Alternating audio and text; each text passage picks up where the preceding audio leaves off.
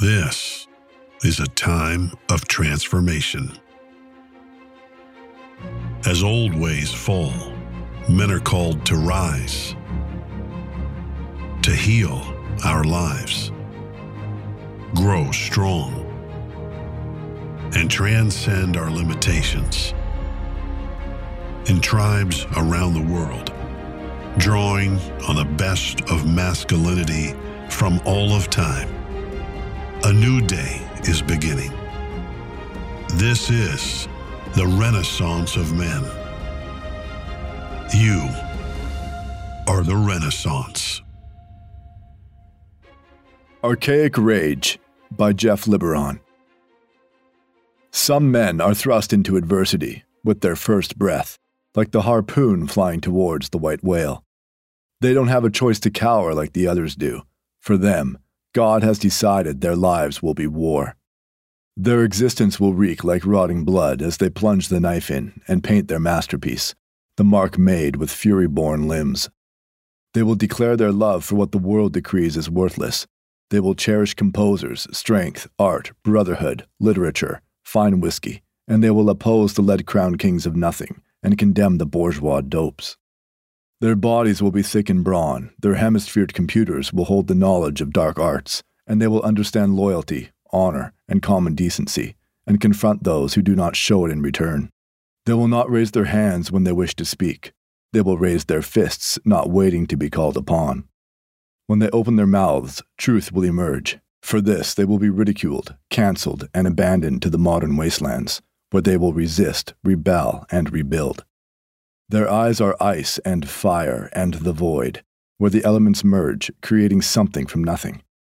Some men are forests, some men are fire, some men are rivers, some men are stone. The men I speak of now are an amalgamation of these qualities, and their mission, their archaic rage, their consciousness, their bones, consume the void between sea and sky. Their birthright avails them to see beyond this shadow world. Anti fragile and intolerant, they scoff at the widening fear so many already run from. They are out there, so I say now to the good modern men with soft bellies and weak limbs be careful what you say, and what you do, and who you say or do it to, for your head may not remain as a result of your ineptitude, your unwillingness to understand their apathy to your existence.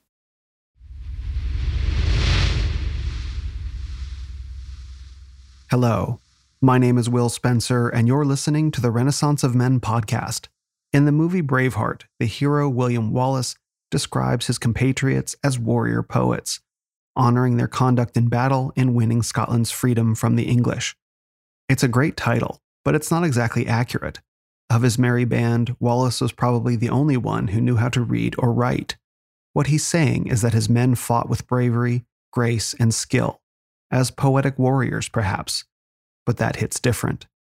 Still, the title Warrior Poets has a resonance for men.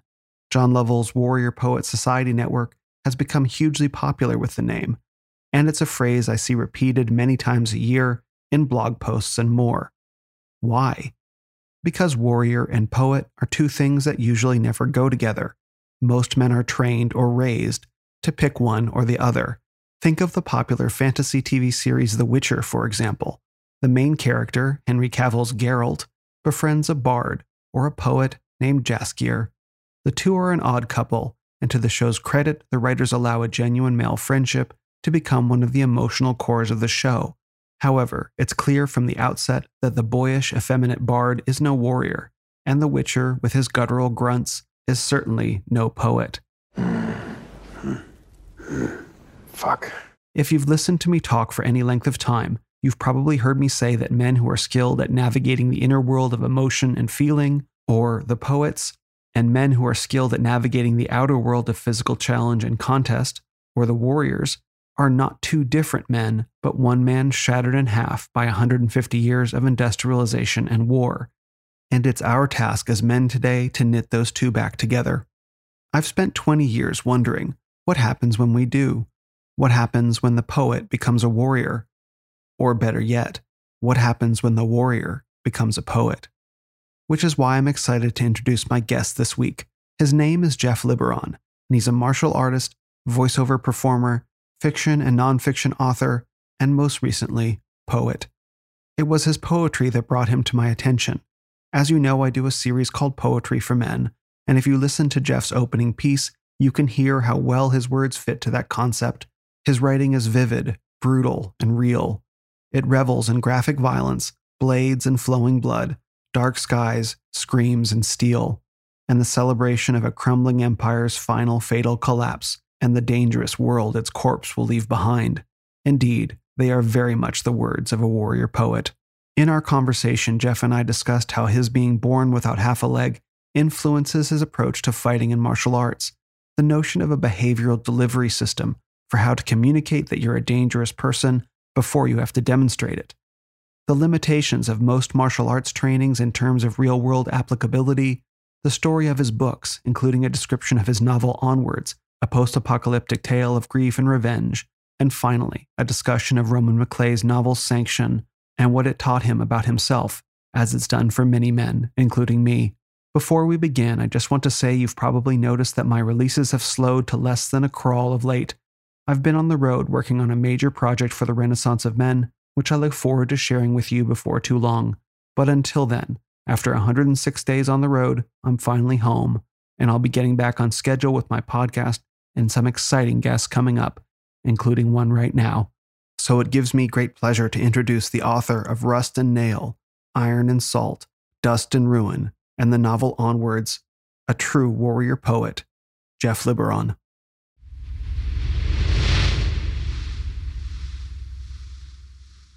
Jeff, thanks so much for joining me on the podcast today. No problem, Will. Thanks for having me, man. It's a it's a true pleasure to be here poetry for men. Who would have thought there'd be a there'd be a podcast for that? But I'm I'm pretty uh, pretty excited to be here. I'm interested to get this conversation started. You know, it's it's funny because I usually uh, do a lot of research into my guests and and and structure them and and and spend time figuring out who I should have. But then our mutual friend Jameson sent me one of your poems and and suggested you as uh, for the podcast and I read the poem and I was like, yes, instant, instant yes. Didn't need to read anything else. Just read the poem and I was like, this is a guy I need to talk to because I could sense that there was so much going on in the poem behind the scenes that I was so interested to find out about. So I was just, you know, just like let's just jump into it and see where we go. Do you remember what poem it was? It was one of the ones on your Instagram. I can pull it up. If I can check. I can check my. Uh, I can check my your feed and and find which one it was. I wish I'd written down ahead of time. Yeah, there's not very many there right now. It's not that populated. I was one.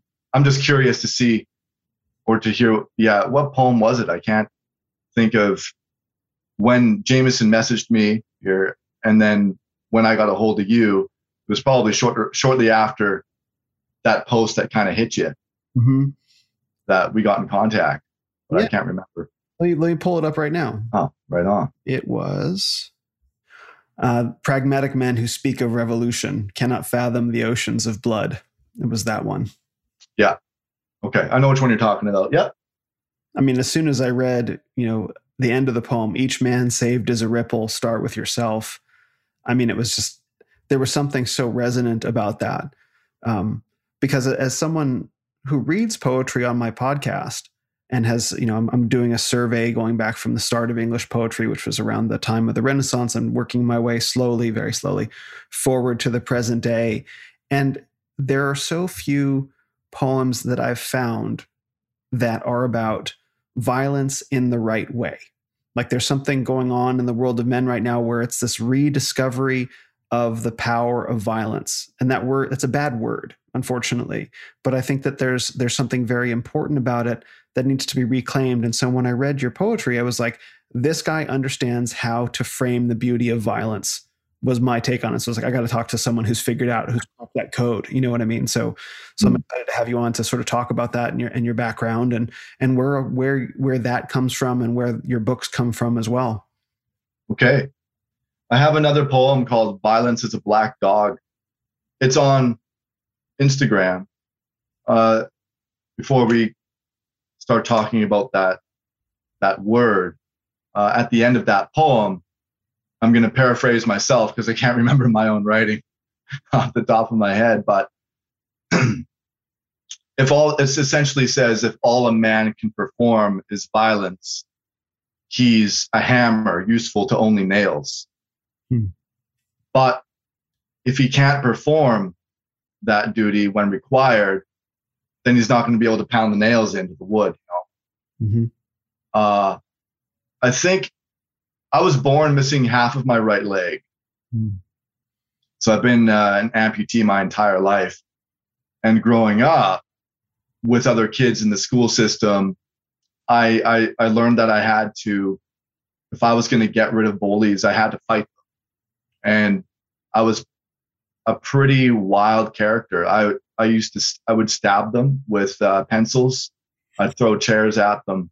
Hmm. Uh, someday, I remember one time I was on, on my crutches because I couldn't wear my leg that day. And a kid made fun of me. I smashed him in the face with my crutch. wow. And, uh, you know, it was just what, what did, what had, uh, kind of caused that mentality, I think, is when I was six years old, I punched my best friend out. that, was my, that was my first experience with violence, really. Because I didn't, there was no violence in the home. I had a pretty, aside from, you know, the challenge of the, the, the adversity I was faced with missing half of my limb, I had a good child, like I had good parenting. There was no violence in the home that way, but outside of it, there was quite a bit uh, because I'd have to deal with the other with the other kids.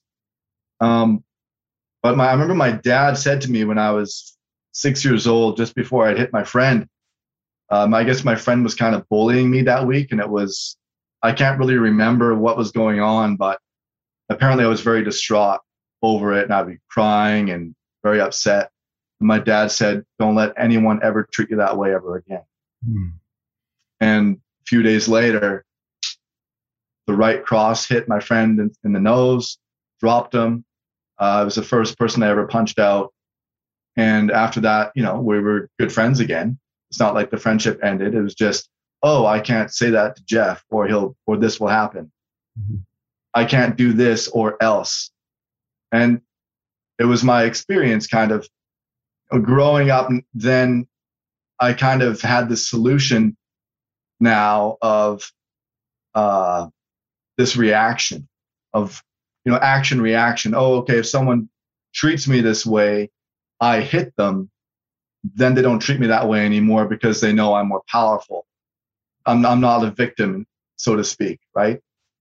And i would never start any fights. I would never cause any trouble. I would mind my own business. I would never be a bully because i didn't want to be bullied and i didn't like that behavior. Um, and i would often stand up for other for other kids once I knew I had this ability to stand up for myself. And it kind of just grew from there. Uh, in my adult life, I got involved in uh, the martial arts, and that kind of you know calmed me down because now I had an outlet for my aggression. Uh, and I I still train all the time, and uh, it's interesting now as a grown man. Um, you know, I have had a fair number of violent altercations as a as a man, not the same amount of number, you know, maybe a, a guy in security would have, or a cop, or military, or you know, and I'm not a professional fighter by any means, but I do have some experience, and I've had experience with armed attackers and people trying to jump me, or, uh, and I think that the skill of doing violence against another human being has kind of been uh, has kind of been looked at in a bad light because the modern narrative says that violence is only is only used to do harm. It's not used to protect. It's not used in the name of love, so to speak. Mm-hmm. Because if you have a bad guy and he's going to perform a violent task on you and you can't combat your opponent, then you're kind of as a as a grown man, you can't perform that. You're kind of playing into the the hands of the narrative at that point i think you, i think it's important for men to know and to be able to demonstrate violence when it is necessary but only when it's necessary it's not violence isn't always the answer but it is certainly an answer that is required in some circumstances it is the answer to you know a handful or two handfuls of questions Mhm. um, and I like to write about it because it's kind of like in a way a therapy for me. Mm-hmm. I can kind of uh, go back through my memories and and and lay it all out on the page and what I was thinking at that time and what my philosophy is about training now or um and it's it's I don't just like to write about you know obviously just about violence because that is for me too narrow of a spectrum. But I mean it's certainly an element to my writing but uh, I prefer to include all of the grit all of the grit that a man has to go through in order to get to that place where he is functional and confident in order to perform the task of violence. Because mm-hmm. there's a lot there. It's not just all of a sudden, I just see red, bro, and I go nuts. It's not like that. It if you do it properly and with skill, and in fact, some men do it with such a skill that it could be considered beauty, in my opinion. Mm-hmm. But the the, the training to get there is much harder than the violence itself, or, or at least for me, it is. Um, the the days and the hours and the years spent kind of perfecting a martial craft, man, at the at the end of it, it's just so taxing that if a violent event is about to unfold, at this point in my life, I'm just like, oh man, again. I just I'm like I'm I'm t- I'm kind of beat today. Like I'm tired. I don't want to do it. So yeah, it's it's um, it's been an interesting path for sure. Uh, the main reason I learned how to, or I'm still learning, you know, as much as I can about combatives and violence and human nature is because uh, I, I can't run away from an altercation mm-hmm. because of my leg. So I don't have the choice of flight. I've got freeze or I've got fight. And I don't want to freeze because then I'm going to get, I'm going to be a smear on the pavement.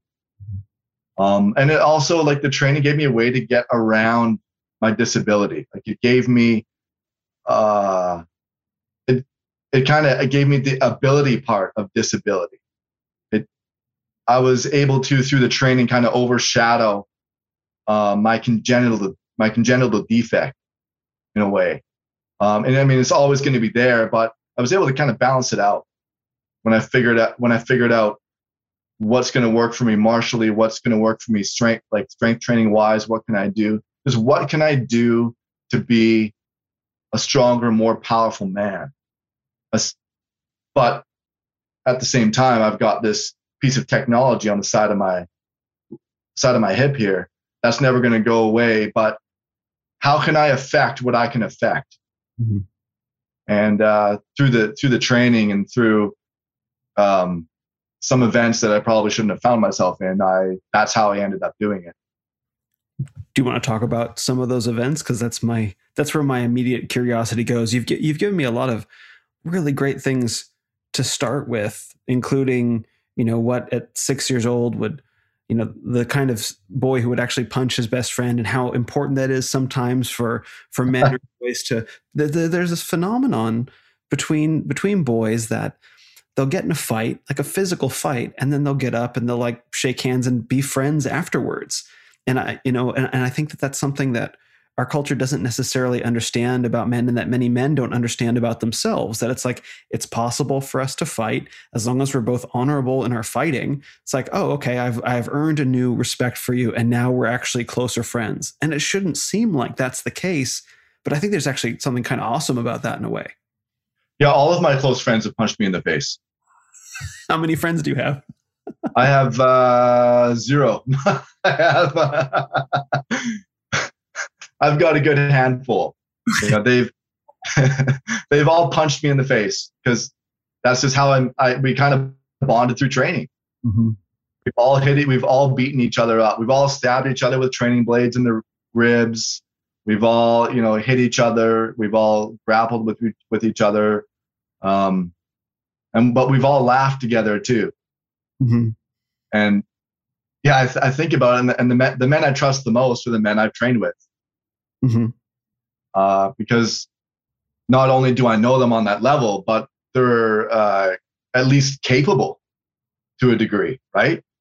I'm I would much rather if I needed help with something, if I was like, hey, I, I gotta go do this and we might not come out of it alive, I'd much rather ask one of those guys than um, someone who was like, ah, I don't know, your your wrists are looking a little dainty. I'm gonna I probably am not gonna ask you. Mm-hmm.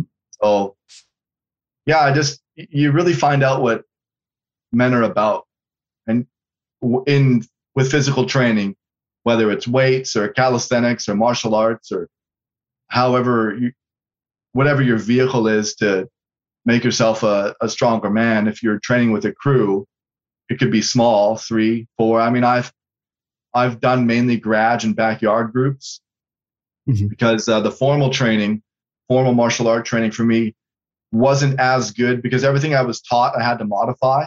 Mm. I would always be taught things that I'm like, that's not going to work for me. I need to do this. And so with the grad groups, I could make adjustments right away, and I could kind of you know learn quicker, make you know, make the change to the drill immediately mm-hmm. um, if I needed to do it. But anyways, going back to training with just a handful of men, I think it's really important to kind of have that camaraderie, even if you only have one guy. If you have one guy that you're really solid with, that you can trust, that you know he's going to have your back, you're doing better than probably 80% of men out there. That's just with one guy. Because you know, you know the two of you together could, you know, take it like at least 30 orcs, you know, coming at you. Mm-hmm. It's it's important to have that. Um, and I've I actually just moved to a new town, but an hour away from my old one because the the one I was in, man, it can burn. Like I hate it there. And uh, I kind of just wanted to dump gasoline on the highway as I was driving up and just light a match. But it was that kind of place. Mm. But uh, um, you know, my friends are still back there. I don't know anyone in the town here. Mm. So uh, all the all the martial arts gyms are closed. So I just have my own garage gym right now. But in the future, if they ever open up, I want to, you know, go back, go to these new schools and see if I can find any like-minded people and uh, kind of start over in a way, or just a continuation really of trying to find those kinds of men. And just because you go to a martial arts school doesn't mean you're going to find them. Yeah, for sure. Because it's uh, because all the martial arts schools now have to be very careful tiptoeing around uh, the modern narrative and inclusive, you know, including every demographic. Otherwise, they're going to get shut down or mm-hmm. um, they're going to get complaints. So, yeah, it's it's not the environment it used to be. Mm. It's, it's, but if you but if you uh, if you can find that, consider yourself a, a, lucky guy. Mm-hmm. Don't let it go. Yeah, no, I I know exactly what you mean because there's um there's a definite there's a difference in spirit between men who who are training because they want to learn a martial art for exercise or for fun or for community or even to get proficient in the art itself. Like, and all those things are fine. Versus sure. a crew of men and potentially even women who want to become dangerous. And to yeah. become dangerous, you have to be in an environment where it's actually okay to explore your edge.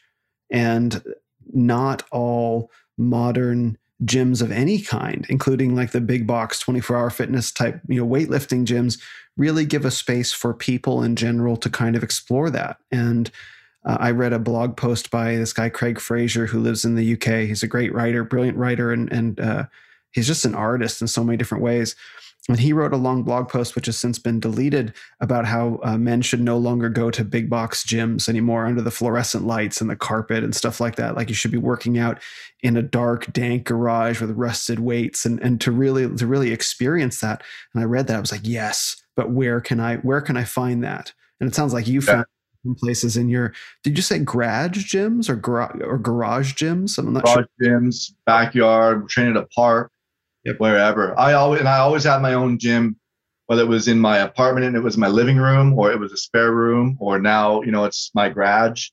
Mm-hmm. Uh, I always had my own space because, yeah, I, mean, I can't go to a commercial gym, man. Like I just, I can't do it. I, I, I, it, it's almost like a reflex of you know, put my put my fingers up and cross them and get back in my vehicle and go. I just yeah, I can't go in there. I can't do the people. I can't do the music. I can't do the friendly atmosphere.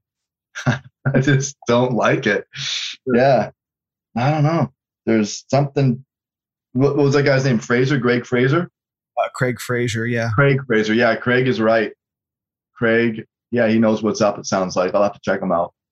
Oh, he's, he's another another find from from Jameson who who brought us together. And it's funny that you mentioned this because you know Jameson and I had been talking online for over a year now, and uh, and so we're both in we're both in Dallas at the moment.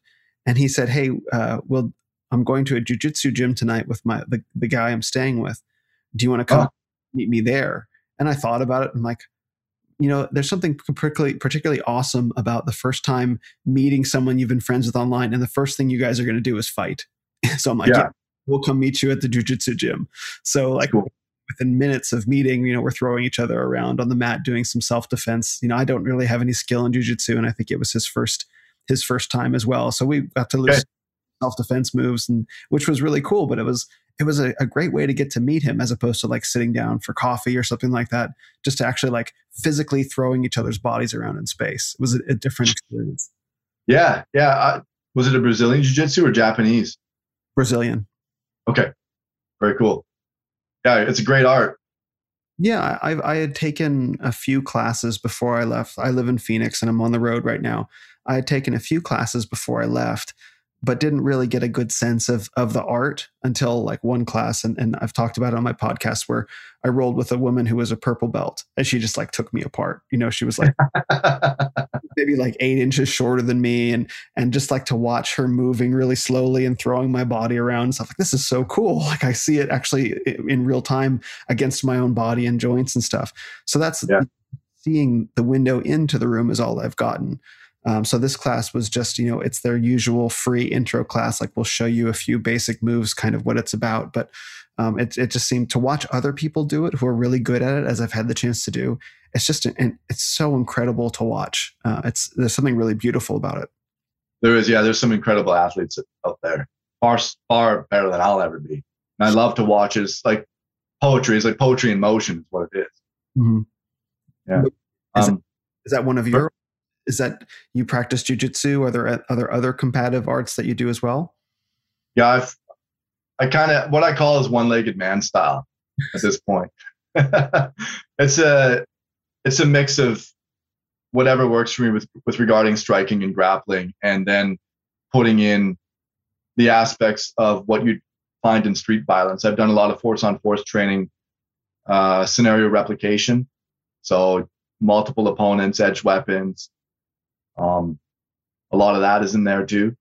Mm-hmm. Uh, and the the dialogue, managing space, managing the confrontation, using the behavioral delivery system. So really understanding the body language, what might be going on through the person's mind, the telltale signs that there is going to be an attack, how to spot an ambush before they actually ambush you, like you're out. You know, situational awareness, a lot of that stuff too. So that's really where the, the fight doesn't start face to face. The fight started like 30 feet away, and now you're face to face. Hmm. At that, if, if you're if you're what you're training, I mean, I don't want this to become like a martial arts podcast, but no, I'm, uh, this is something better people. There'd be better people to talk to than me. But if if you're what you're training, whatever martial art it might be, can be jujitsu, boxing, Muay Thai, any of those really good ones. Uh, if it doesn't include a behavioral delivery system, if you do not understand the precursors to attack, if you do not understand how to talk to an aggressive individual or maintain space, if you can't recognize if he has a weapon concealed somewhere on his body, because a lot of times if someone has a weapon concealed on their body, it'll print.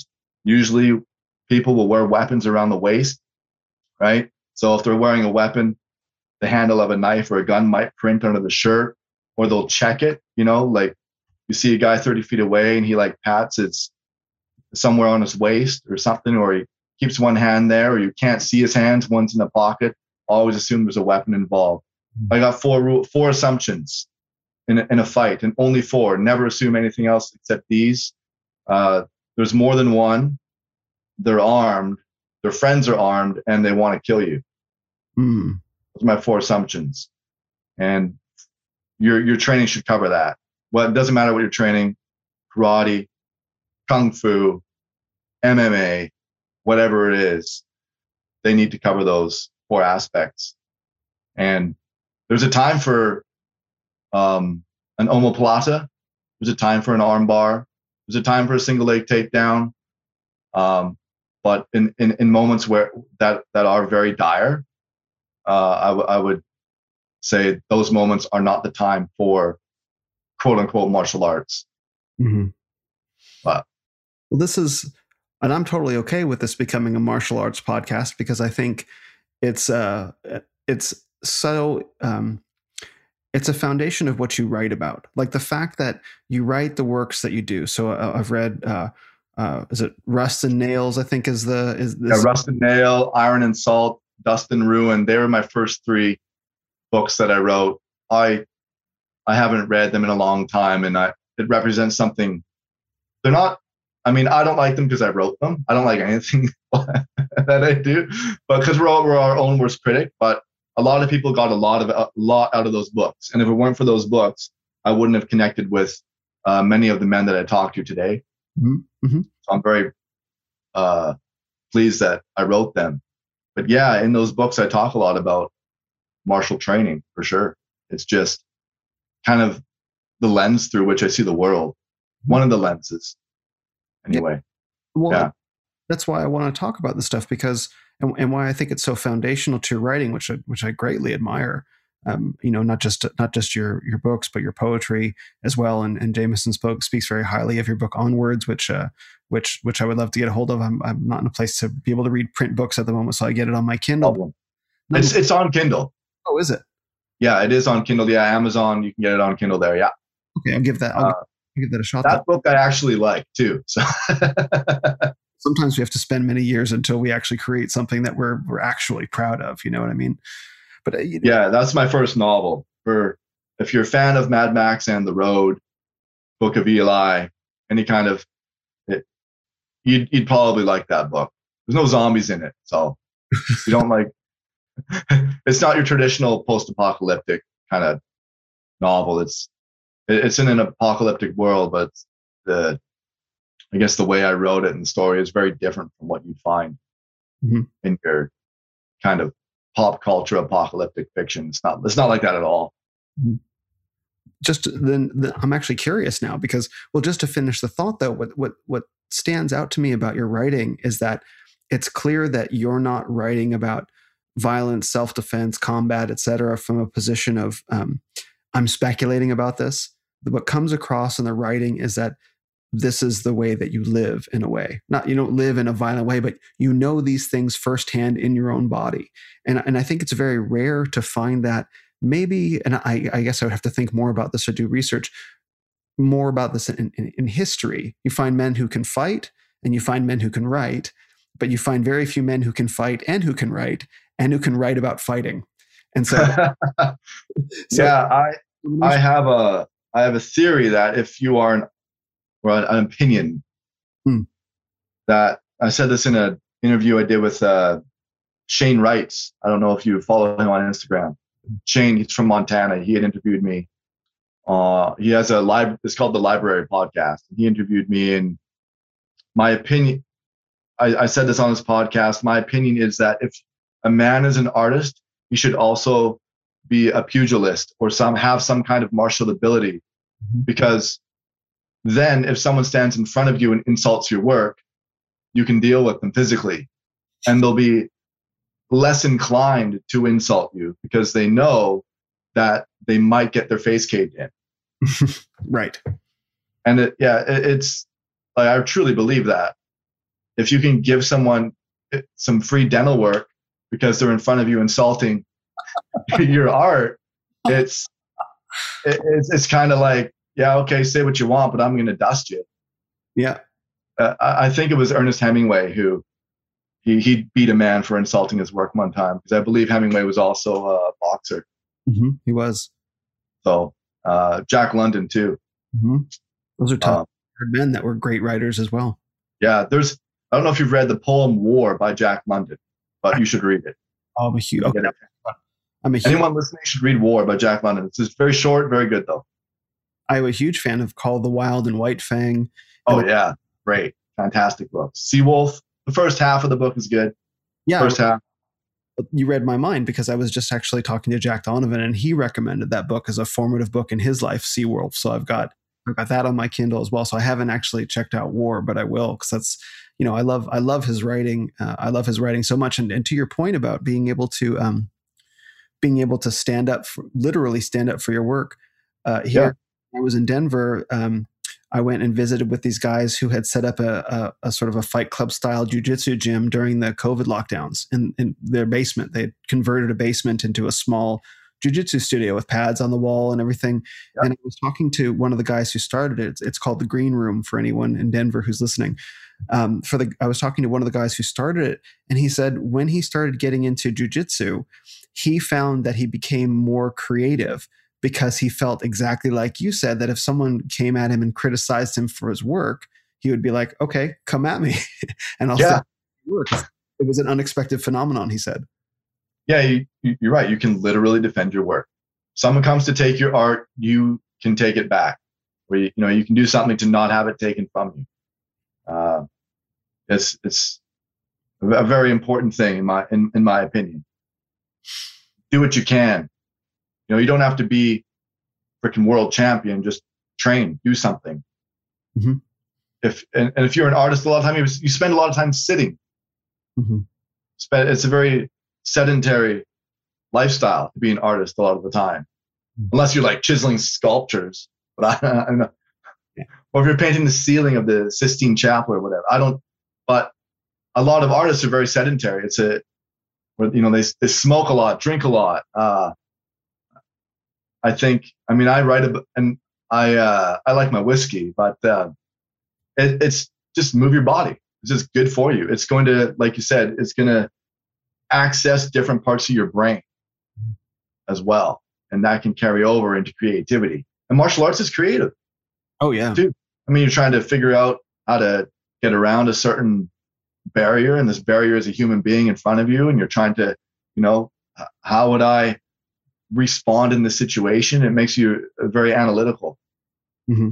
Uh, so, yeah, it's good to sweat, good to use your brain in all, in, in, in various fields. So mm-hmm. it's not going to, being active and becoming stronger and more capable is never going to hurt anybody.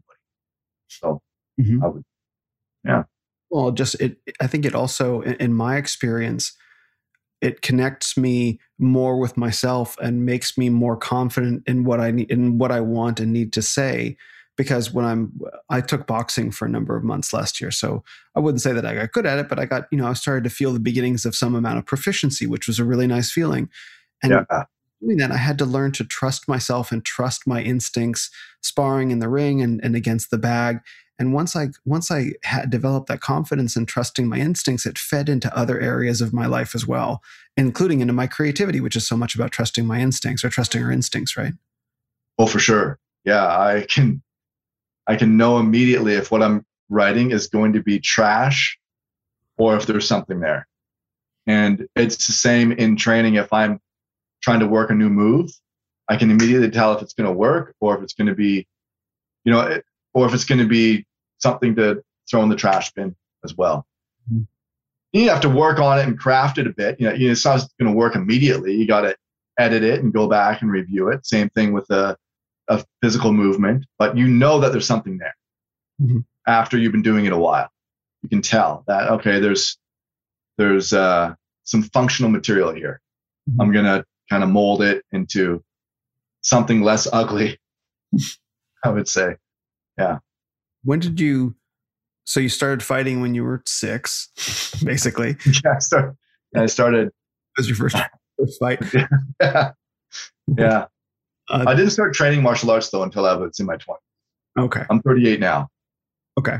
Oh, so so so in but in the meantime, in between six and in your 20s, so about that 20 year period, but you still had like an interest in these in these things a bit, or was that something that came on later? Uh, it came on stronger later, but I was always interested in the martial arts. I'd always watched kung fu movies, Bruce Lee. I, I was but because of my leg, I just knew I would never be able to do what he was doing. So I was kind of discouraged. Mhm. And I tried some karate when I was a kid, actually, for a few years, but uh, just it didn't, you know, didn't translate because of the leg. You know, a lot of moves in martial arts I cannot do, and I'll never be able to do, and that's okay with me now, Mhm. um, because I know how to get around it. Uh, but yeah, when I was like mid twenties, I got into it seriously, Mm-hmm. and I just told myself, I got to do, I got to figure this out, because uh, if I, you know, if I don't, I'm just going to be a freaking victim. I don't want to be a victim my whole life. Mm-hmm. um, yeah, just the the internet was. It wasn't like there was YouTube where you could watch a bunch of tutorials. So I'd have to go to martial arts schools, and I had a couple of friends that were into it, and they helped me out. And uh, I would order DVDs and ha- like mail order DVDs, that kind of thing. Just train them with friends or train them by myself when I had when I didn't have it. If I didn't have anyone to train with that day, I would train it by myself. Just working on my form, you know, videotaping myself, getting mirrors, like anything I could do, you know, any kind of training apparatus, whether it's a bag or some kind of dummy to work with, uh, when I didn't have another human around. Mhm. And yeah, just anything I could do to Im- improve my ability, I would, I would kind of, I kind of would, I obsessed about, It. I don't do that anymore, but I was obsessive. I was completely enamored with it. I would dream about it, think about it all day. When I, if I wasn't training it, I would watch videos. If I wasn't training, I would just it would consume every waking hour. Hmm. Uh, thankfully, I'm not like that anymore because I, I was fucking crazy to be honest with you. um, I, I I I do. It only consumes about like a third of my day now oh, okay. both the physical and you know thinking about it or you know watching a, a video and taking some notes i'm like oh i'm going to try that next time or whatever right but i don't i don't sit in a restaurant now and um think okay i'm at the table if a guy came in here like which fork would i stab him with first like i don't i don't think about like i don't think like that anymore You work from the. I know where the exits are and I know the people and I can see them, but you know, it's a much more kind of uh, passive way of looking at it. I'm not, yeah, I guess you could say. well. Hmm. Growing up with a lot of etiquette, you I know that you start from the outside fork in, so that might be one way. to I stabbed a guy with a fork once, actually, in the hand. Was it your friend? no, he wasn't my friend, and we weren't friends after either. Okay. was this at a was this at a restaurant? I think I Yeah, I was at a pub. Yeah, Yeah.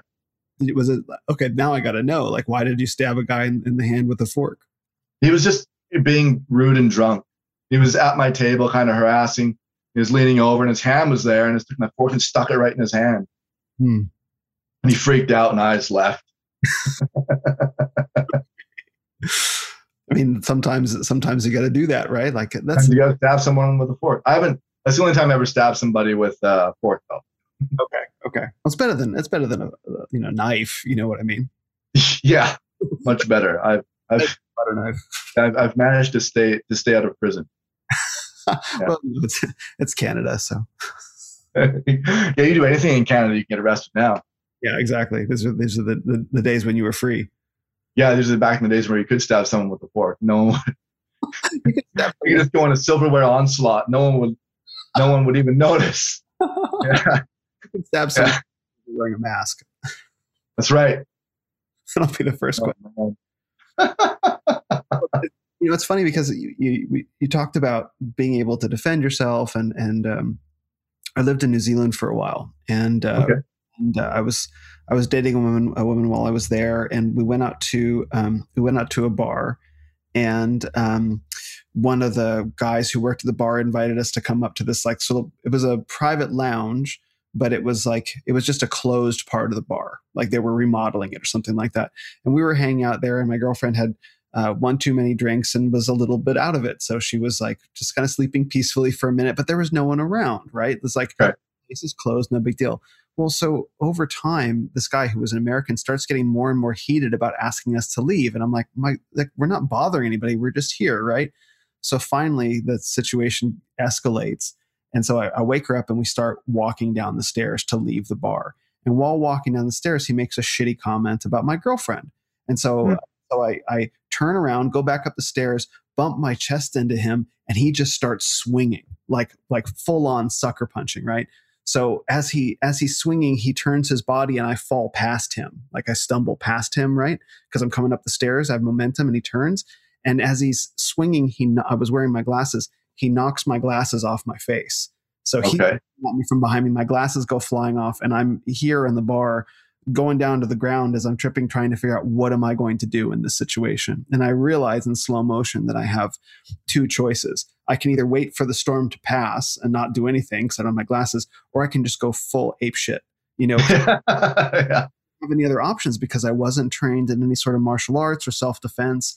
And that was like two not two really not good options, you know, because we're in this mm. bar area, there's tables, there's glassware around, you know, and going ape shit in that environment is not a great idea. Someone, including me, could get really, really hurt in that. So I decided to let the let let the storm pass, which I did, and the guy stopped and then went over and sat in the booth and put his head in his hands and was really ashamed of himself because he had had some outburst, and it was Oh. I didn't get seriously injured or anything, just a mark on my eye. But I realized in that moment that like, wow, not having any skills in martial arts or self defense is actually really dangerous. Because if if I had no if if I could, if it only goes to eleven, when a five is appropriate, I'm in danger. My girlfriend's in danger.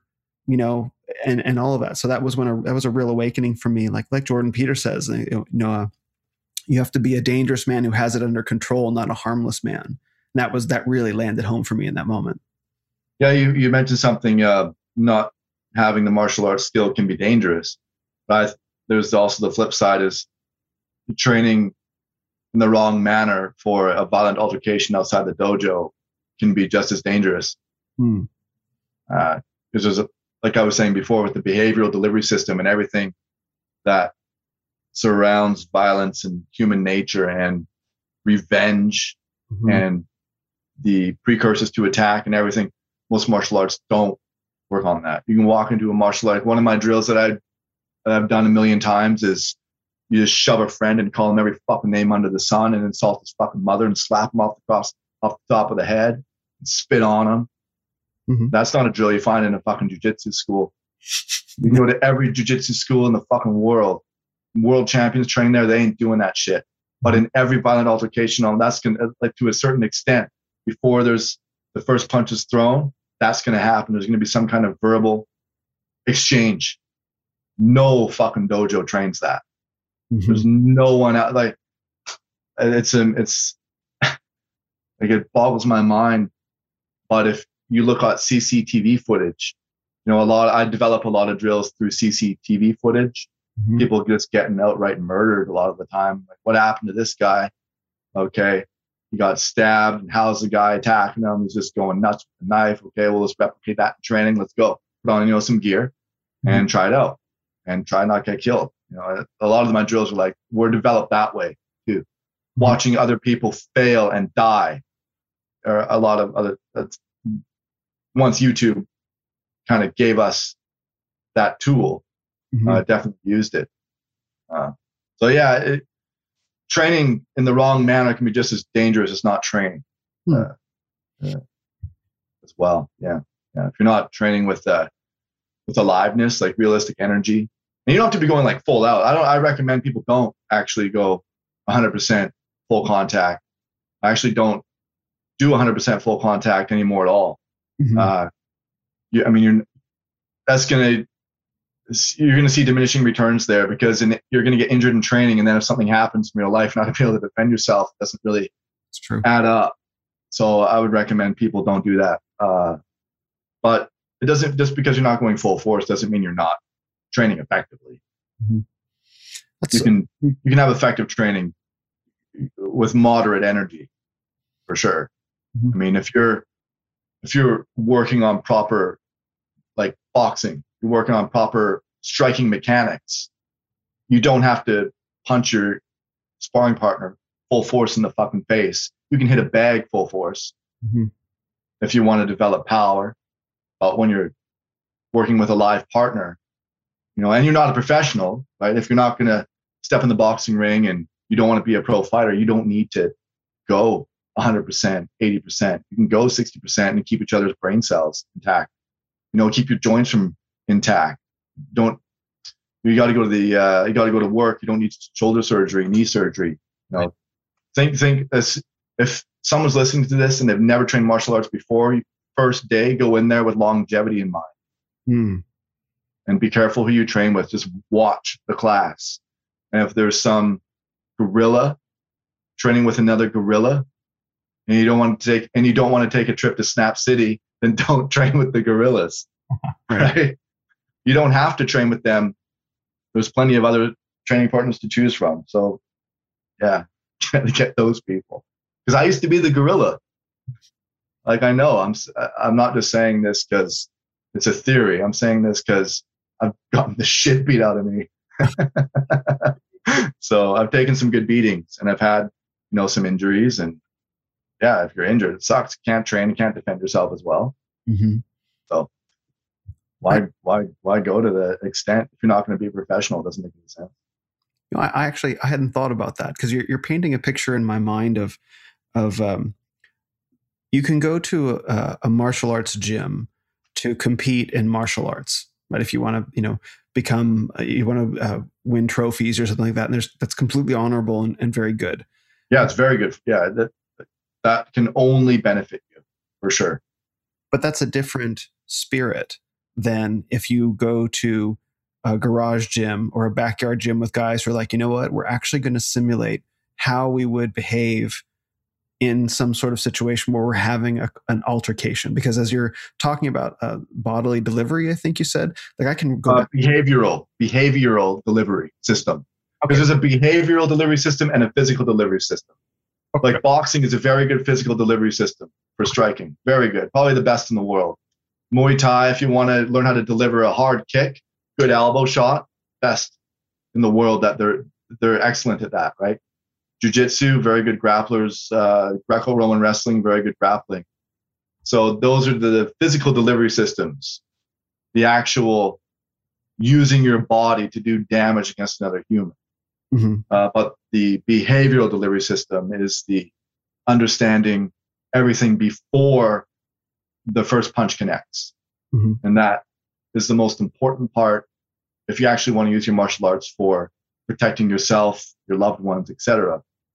Uh, understanding human nature and violence and kind of blending them the two together. Because you can't you're not going to be fighting in a vacuum and you're not fighting a robot. Mhm. you're you're you're fighting a someone who wants to do you vicious harm. And there's a psychological aspect there. Like those kinds of people they're just missing pieces Mhm. me or you uh, still have intact right? So you have to know how to manage those people using your words and your mind and and your body. You Mhm. can't just um like there was a uh this years ago year i don't even remember the year but it's like that's the only example i can think of right now. And it was i believe it was in montreal and there was a russian martial artist and his girlfriend. Or it was just the russian martial artist. Anyway he gets mugged by two people a man and a woman. Mhm. right? Now this guy accolades out the ass martial arts wise. Anyways he has gets a knife held to his face or whatever. Something happens he like kicks the knife out of the guy's hand which is incredible because all the guy has to do with the knife is just slices like the movement that you have to move your foot compared to just slicing someone with a knife is so much greater. So it's amazing that he's even able to kick the knife out of the hand but the hugger's girlfriend pulled out a gun from her purse and shot the guy so i mean you, you have to that's what i'm talking about you've got to be able to read your opponent on a behavioral level. Do they have a bag and you see their hands? What's their facial expression? What are the words they're using? What's their stance like? Are they looking around? Are, have they bladed one side of their body and pulled their shoulder back because they're going to cold cock you? Um, all these different things come into play. Like how many of them are there? Where are they in relation to you? What's my environment? Is there a curb behind me? Am I going to trip over it? all this different shit. And you have to take it in like immediately. Mhm. Uh, so that, like, and if someone's listening and they want to practice this. Just get someone in front. This is not a physical drill at all. Anyone can do this. Just get someone in front of you, close your eyes, and then open them. And that person is standing in some kind of stance, some kind of position. Maybe they have their hand in their pocket, their arms are crossed. Um, and so open your eyes for a split second, and then close them, and then describe how you saw the person. Mm-hmm. Okay. And then they can give you feedback if you're correct or not. Because I'm sitting, you, you can see me on the camera. This isn't on video for everyone else, but my arms are crossed right now. You can't see my right hand. Mm-hmm. Like laid there underneath my arm. You would never know. And if someone un, uninitiated who hasn't trained in recognizing where and how a, a, weapon could be concealed, I could have a, a knife, I could have a gun under here, I could have anything under here. All I gotta do is pull it out, and then the knife is here. Mm. You know, um, so that's just a very simple demonstration of what I'm talking about. But martial arts don't train that. Like, you don't learn that in a school for the most part. And I was lucky to run into uh, Richard Dimitri from Senshido International. I don't know what he's doing now, but he he uh, hit guys like him, uh, Lee Morrison of Urban Combatives in the UK, uh, Geoff Thompson. Uh, those three guys are just legends in, in in this kind of melding the two, blending together. Yeah, I would recommend them. Check them out. So guys who are who who are blending together um, traditional martial arts and combative training with preparedness for an actual street or physical confrontation where you're in, in actual danger from someone who may want to actually kill you. Yeah, exactly. Yeah, very. I mean, by all means, train your boxing, train your martial arts. It's it's important to do, but just it, in, in a real fight, you're probably going to do one or two things, like physically, maybe three things. Uh, so, you know, it's like 90% mental, mm-hmm. 90% behavioral, understanding the body language, precursors to attack, where the weapons can be concealed, all of that shit is 90% of it. Because the fight is going to not last. Mm-hmm. It's not, you're not going to go five, five minute rounds. no, it, I hope you're not because, uh, you know, it's going to be just a few, a few moments in time it's not going to last very long. Mm-hmm. Um, yeah, I don't know. I guess this is. I, I thought I thought we'd talk more about writing, but this is cool. I like it. I haven't really talked about martial arts in a long time, a very long time, years. Mm-hmm. Like I don't like in this kind of way because I've not really. Uh, it's always in my own head, or I'm just like talking with another guy who I've trained with, and we get it. Mm-hmm. So it's interesting to me to to to speak to someone who I've not one not spoken to before, and um, two to maybe shed some light on how to actually literally save someone's life. That's pretty cool. I'm enjoying this too, and and this has shown up elsewhere in my life. In addition to in the bar, you know, I uh, I recently bought a, a rifle, and um, oh, what'd you get? The AR-15, and uh, all right. Yeah, it took a while to mm-hmm. build and find the components, but finally got it built. Uh, a, a friend of mine built it for me, and I was talking to another good buddy. to have. Sorry, it's a good thing to have. Yeah, a good friend to have too. Yeah, oh, for sure, for sure. And that's what he does: is he builds motorcycles and he builds rifles. So sometimes at the same time. So, um, so I was talking to him about, uh, and I was talking to another friend about learning to use the rifle because it's not just enough to think that you can just pick up and, you know, whether it be a handgun or a rifle, and think that you can pick up a thing and make a thing go bang. And yeah. in case you have to train with it. And so I was like, oh, I'm going to go to the range.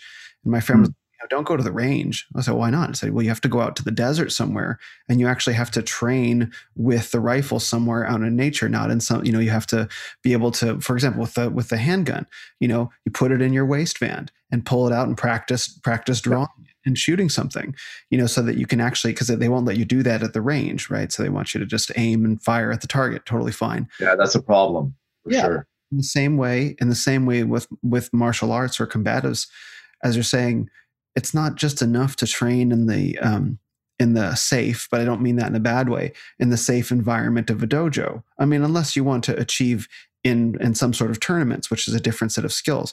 If you actually want to be capable of defending yourself, you have to train in as close to a real world environment as you can so yeah. that you respond in a real world situation outside of uh, the fluorescent lights or the mats or something like what are you going to do when you got to do a takedown onto the concrete you know than when you're used to sure. doing on the mats right? So this is really interesting to me because these are questions that i've just dimly begun to consider.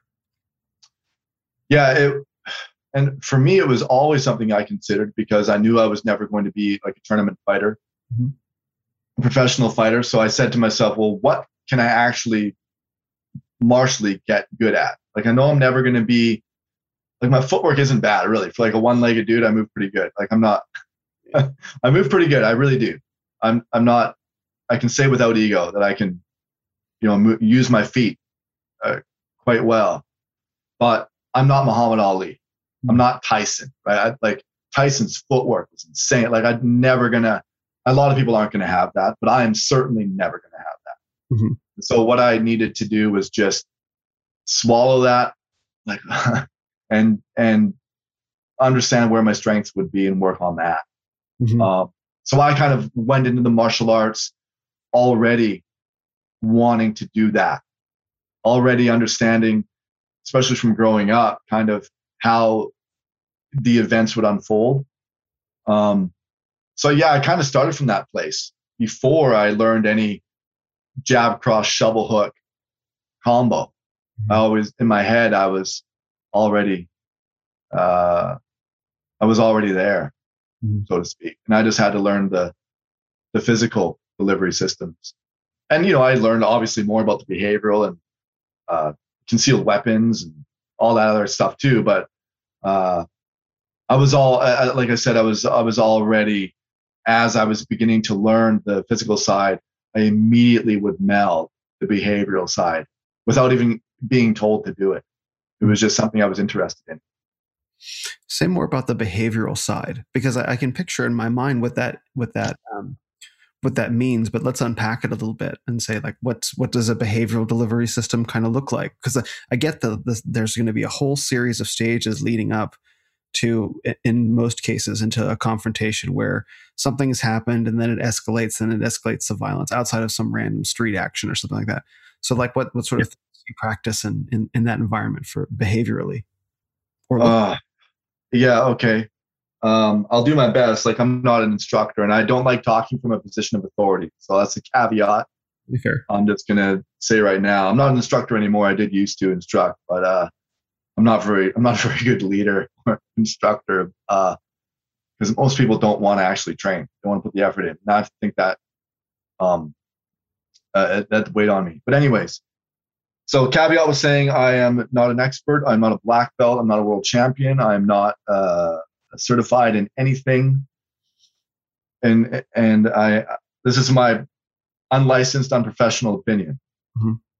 And and to unpack the uh, behavioral side of violence, it would I'm trying to I'm going to try and give you a nutshell version or like use examples because it would take it would probably take me because uh, I'm not well spoken in this area because I don't practice being well spoken in it. It would take me a very long time to do that compared to Richard Dimitri or Lee Morrison or Geoff Thompson, mm-hmm. any of those uh, uh, any of those men. But the behavioral system, the easiest way I would state it is anything that happens before the physical. Anything. Mm-hmm. Let's say uh, a woman is being stalked for two weeks, doesn't know it. The fight started two weeks ago when you didn't know you were being stalked because you took the same route to work every day. Mm. Took the same route to work. This guy stalked you for two weeks. Uh, now he's approached you in the in the parking garage underneath your work because you're you work at a law firm and he knows you work late Tuesday evenings and now he's there. That is never trained in a martial art dojo. Mm. That is never talked about, never thought about. Uh, you're in a bar with your buddies and a guy thinks you're looking at him. He goes, Hey man, what the fuck are you looking at? And you go, I'm looking at a fucking ugly piece of shit. What are you going to do about it? Well, you just asked for a fight. Yes. right? But if he says, What the fuck you looking at? And you're like, Oh, I'm sorry, man. I just spaced out. Uh, I got a lot on my mind right now. Credit cards maxed out. Girlfriend left me. I just lost my fucking job. And just you're having a drink, trying to chill out. Mm-hmm. he's gonna be like, "What? Credit cards maxed out? What?" Like, he's not gonna do that. Mm-hmm. You know, he he might actually talk to you at that point. Mm-hmm. He might actually come like, "Oh man, I'm your wife left. you. That's shit." Like, you might actually become friends for that moment in time, that hour or whatever you're there, and then like, okay, fuck this guy, I'm out of here. But uh, that are those are two examples of understanding the behavioral delivery system and how humans operate outside of the physical uh, side of violence. Yeah, like the stalker, the angry drunk, uh, you know, the the child who gets beat at home. Like there's a lot of behavioral shit going on there. I don't know how to help those. I don't know how to help those kinds of people. I just, um, just an example. Uh, you're you're walking down the street. You see three guys coming towards you on the opposite side of the street. They cross the street. Fights on. Like you know already. Fights. That's not normal human behavior. You get approached by a guy in the street saying, "Hey man, you got any change?" You're like, "Sorry man, I don't got any change." Normal human behavior say, "Okay, that's no problem. See ya." If he keeps encroaching you, getting more aggressive, that is not normal human behavior. Something is about to happen. Mm-hmm. Um, if you're in an elevator and you stops on the floor and someone gets in and you feel uncomfortable and then walk out, that is the behavioral delivery system using your intuition. Mm-hmm. Uh, these are all kind of examples of of that side of violence. And you have to remember if you do violence to someone, you have to worry about vengeance, revenge. Mm. Uh, the fight doesn't end once the fight's over, especially if you're arrested mm-hmm. and you have to go through the court system. So there's all these different things that you have to take into account before you perform the violence, and you have to you can't take it into account as it's as the as it's the situation's unfolding. You have to already have software. You have to have threat recognition software in your in your brain already, blueprinted in there from drilling, from thinking about it from writing it down, from like doing anything that you can to prepare ahead of time because experience is something you need shortly after you get it. Right. You, you, you just, I don't know, that's not my quote. I don't know who said it, but I remember hearing it. And it's a great quote and it's true. It, it, but you have to, you know, have some kind of simulated, some kind of simulation. You know, uh, you don't throw pilots in a plane. You throw them on a flight simulator first. You know, you don't here's a plane. Let's go for your first flight. Oh, you crashed and burned. Let's try again. No, that's not going to happen. Uh, you you flight simulator first, right?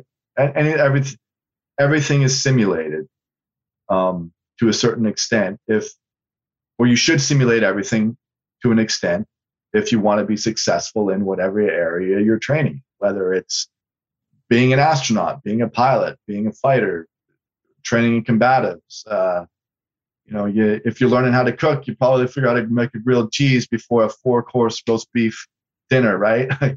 There's, you have to start uh, at the beginning and really break it down.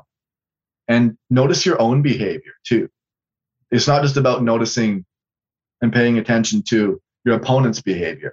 You have to uh, realize what you're doing, what you're saying, what your daily patterns are, where would I most likely be attacked? Think about that. Would I most likely be attacked in my home because I live in an abusive household? Or do I live alone? Am I a bachelor like Jeff and he's got no one around? You know? Um, so the, the place for me, I would most like I would less I would be less likely to be attacked at home. In your house, generally you are pretty safe for the most part. If you're not in an abusive household, you're pretty safe at home, right? I think most people would agree there. But what a great place for someone to attack you because you're comfortable, mm-hmm. Right? Awesome. What a great place to be attacked is at the workplace. Who'd ever think you're going to be attacked at your workplace if you're, you know, you're friendly with your colleagues and I don't know, one day you're working late.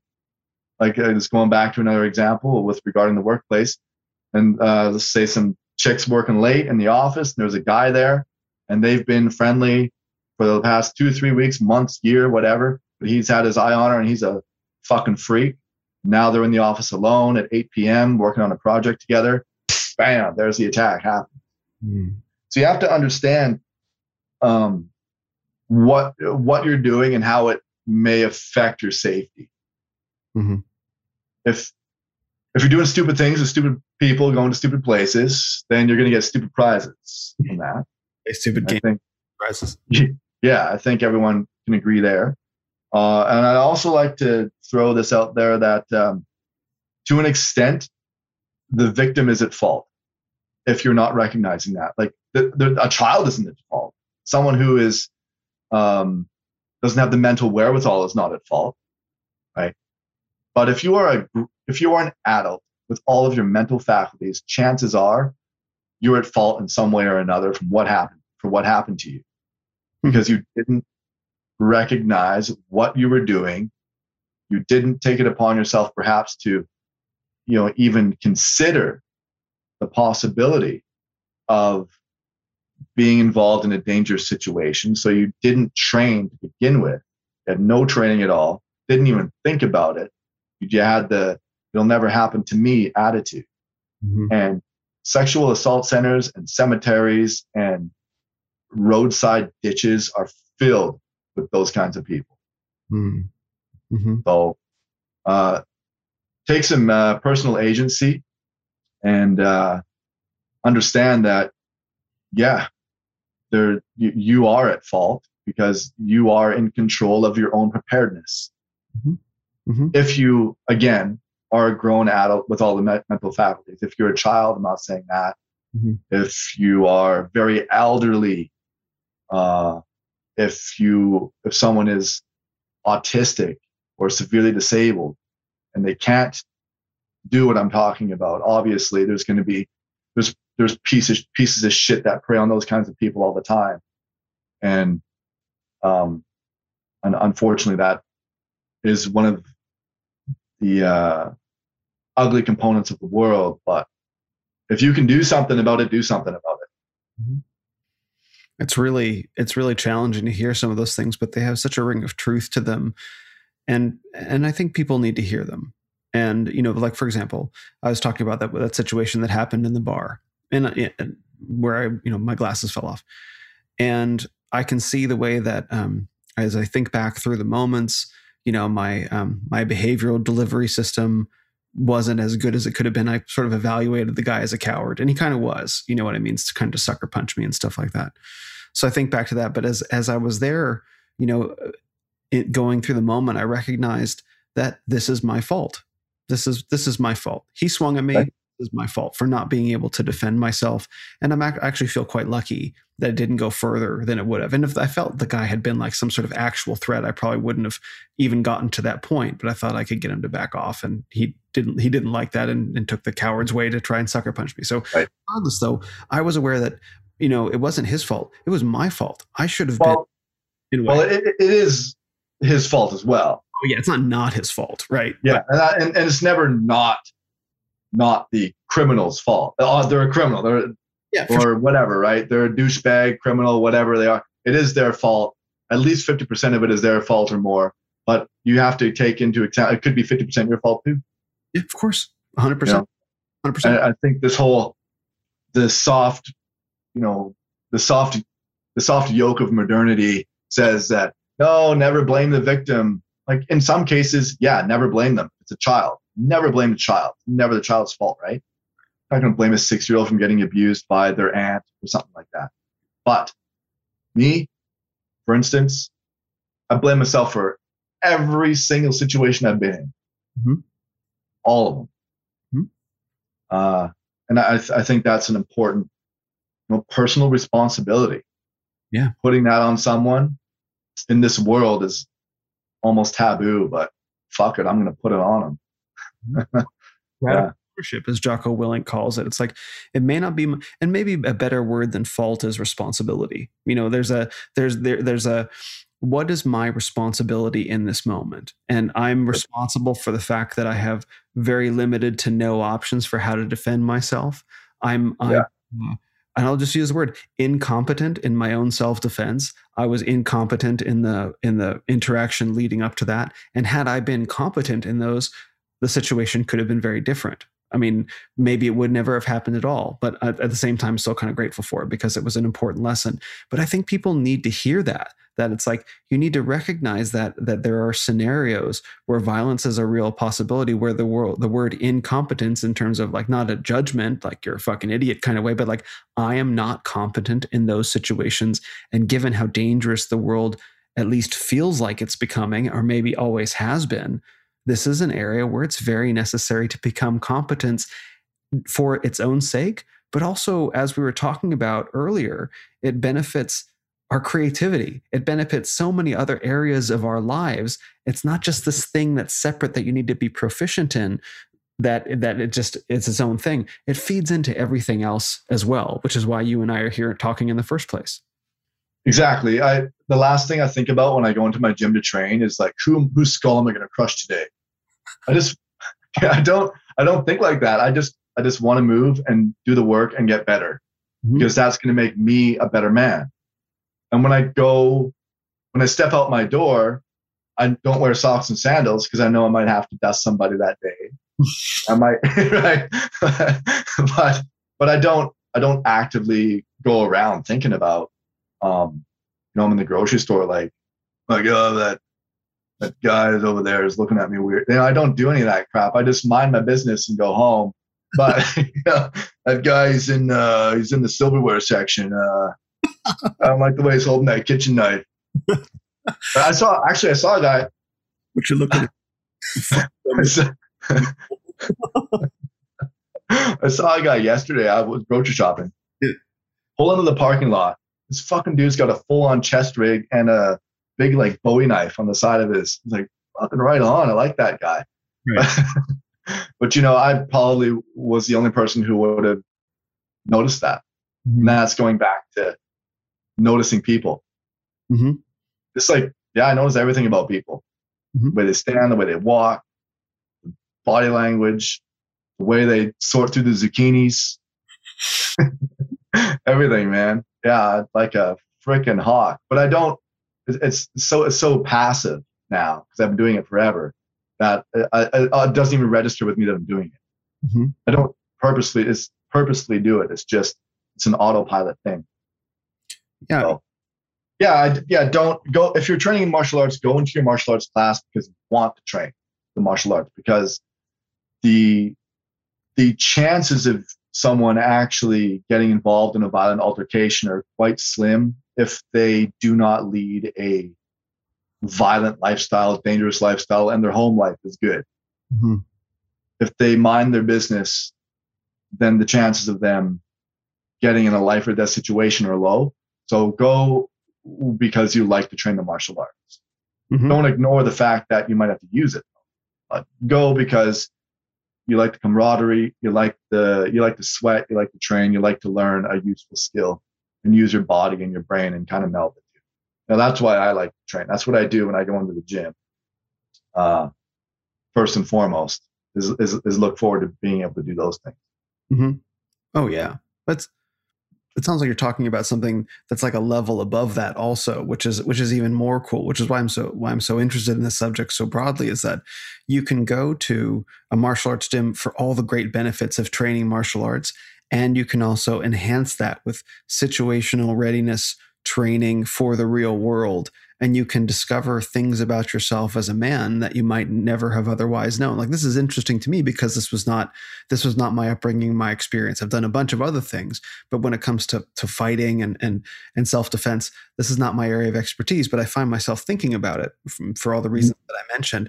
And so as you're laying this out for me you know around behavioral delivery and and and uh, being prepared like as when you crossed your arm and you you were obscuring your hand like there could be a knife there. It's like oh, i'd never even thought about that. But like you i also watch people. And so it's it's got me thinking in all these new directions of things like oh okay this whole new area of my brain is coming online now. What can i do to begin exploring that about myself? Which is a really cool feeling. And going going back to the writing aspect the, the, a huge reason why i write is to explore myself. Mm, okay so these the, the two things kind of work quite well together the physical and then i don't know the literary part of me are both ways to explore what's going on uh, in my brain mm-hmm. When did you? Um, sorry, when did you start writing? I don't know. Uh, maybe when I was 33, Mhm. five years ago, maybe. Yeah, that might have been. I don't know. not not not long ago, really. I didn't write as a kid. Uh huh. Yeah. Well, you write. I mean, when when did you write Rust and Nails? Yeah, when did I write that nail book? Uh, I don't know, man. I don't know when I wrote it. Maybe it was like five years ago. Maybe I don't know, four years ago, something like that. I on Amazon said 2017 is what I think maybe what that said. Oh, okay. Well, there you go. So, all right, all right, four years ago. Wow. Shit.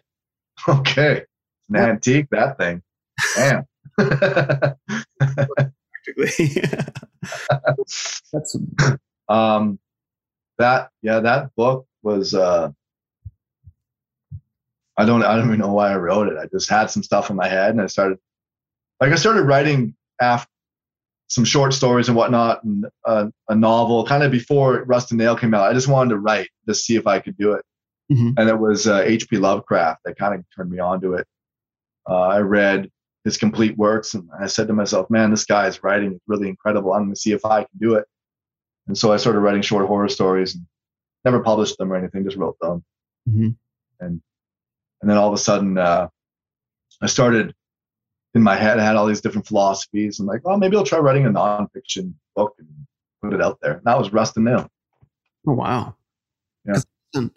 That reads like someone who's been writing for a really long time because there's a lot of writing in that book that um, it's very passionate, it's very strong, um, it's very it's very vivid, and I can I can pick up the Lovecraftian kind of themes in there. Like it it definitely has the feeling of walking through a walking through a dark forest you know, at night and constantly being aware of the threats around and some sort of stone tower. And it has that kind Yeah. of lightning and thunder. Yeah, yeah. I, I, I kind of wanted. I didn't like self. I don't like self help books. Sure. The the the way they're written is, I I just fucking can't. You know what I mean? Exactly. Like your traditional self help book, like throw it in the fire, get the fuck out of here. Right. Uh, so I wanted to kind of have this dark imagery, but have the uh, kind of gel it with a no surrender mindset Uh huh. and that's what I kind of that's what I kind of did with Rust and Nail, Iron and Salt, and Dust and Ruin. Those three books have, and there's also, you know, my opinions on martial training in there and physical training, but a lot of it is about fear and adversity and just uh, walking through the fire. Um, because I failed a lot in my life. I failed at pretty much, fuck, like everything almost. You're doing good in this conversation so far. Sorry. You're doing good in this conversation so far. Yeah, I know. I, I'm a great conversationalist. yeah, but I I've failed at like almost everything I've tried. Some things I haven't. Some things I've been, you know, some things have worked out. But there's been a lot of shit that I tried that fucking failed. But I and I think if I just stopped and I didn't keep walking through the fire, uh, well, Rust and Nail wouldn't have came out, and I would have stopped training along. I wouldn't even have started training because I would have been like, oh, I can't be Bruce Lee, so I'm not going to do anything. Uh, but you know, I can be Jeff Liboiron. I don't have to be Bruce Lee. Mhm. Exactly. So, uh, yeah, there's a lot, a lot to unpack there, but uh, um, quitting is always an option. Sometimes it's a good option, but most of the time it probably is. I, I agree. I mean, the, the best advice that I've ever gotten about quitting is, you know, when you something has actually ceased to be useful and you're actually bored by it. Like if you're Yes. doing a path and suddenly this thing that you're very passionate about becomes boring and it doesn't light you up anymore. If you can be really honest with yourself about that, like, no, this is just boring. Like you just Yeah. it served its purpose. But anytime short of that, prior to the completion of the goal, you know, that's the kind of quitting that you don't want to do. Right. Like when I was writing onwards, I wanted to quit about like 3.6 billion times. Yeah. I just wanted, I just wanted to quit that, but I fucking hated it. The first, the first draft was 35,000 words, which is more of an outline. And the second draft was like 140,000 or something. Like, or yeah, just, and then the editing it down into what became like 90,000 words at the very end of it. I just wanted I wanted to quit every day. Mm-hmm. and not because but I didn't want to quit because I it was boring, like you said. I wanted to quit because it was really difficult, Mm-hmm. and that is not a reason to quit. That's a reason to keep going. Mm-hmm. Oh yeah. But when it and when it came out, I was just like, "Fuck this book," because now I have to promote it. So, but but it, it, that's different because I don't have to write it anymore. It's done. The writing's done. Right. Um, so, yeah, the, uh, the the next book I come out with will be uh, a poetry, all poetry. So, I don't know when that's going to be, but hopefully, either before the end of this year or very early next year. Well, I want to go back to your original three books, and I, I did I did want to say it's interesting that you mentioned self help because I've read self help books, and what's and some of them can be very helpful in a particular kind of way, but they communicate in this very soft, very gentle, very feminine kind of way, and there are some people that are very much benefited by that. But then there's this way that, um, and I've been reading about this separately in, in another book.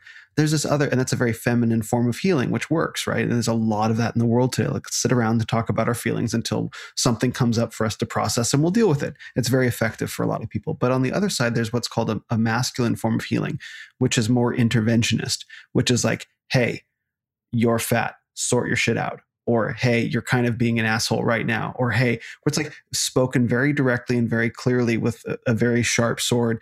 And I think men uh, and potentially some women too, in fact, I know some women too, need to be spoken to in that very direct way about sort your shit out, however it shows up. And that's really difficult to do well because because if you're not really clear about who inside yourself is wielding that sword, so to speak, it can become abusive or it can can become um, uncalibrated or rageful versus something that's trying to be, for lack of a better word, like loving or loving is the only word that I can really think of. And that's what comes across in, in Rust and Nail is maybe not loving in the way that we're used to thinking about it, but it's like there's something very, very encouraging and very powerful about the book that speaks to something very primal.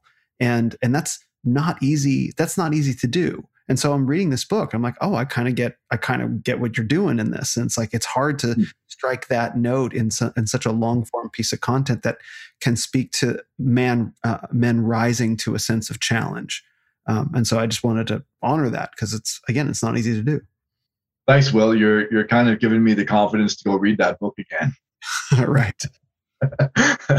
I, I haven't I haven't read it in a very long time, I'm I'm actually curious to see what's inside those pages because I I kind of forget. You know? Mhm. Um, but maybe I should go look at it. It's it's been a pretty impactful book for. I didn't think it was going to impact so many people, but it did.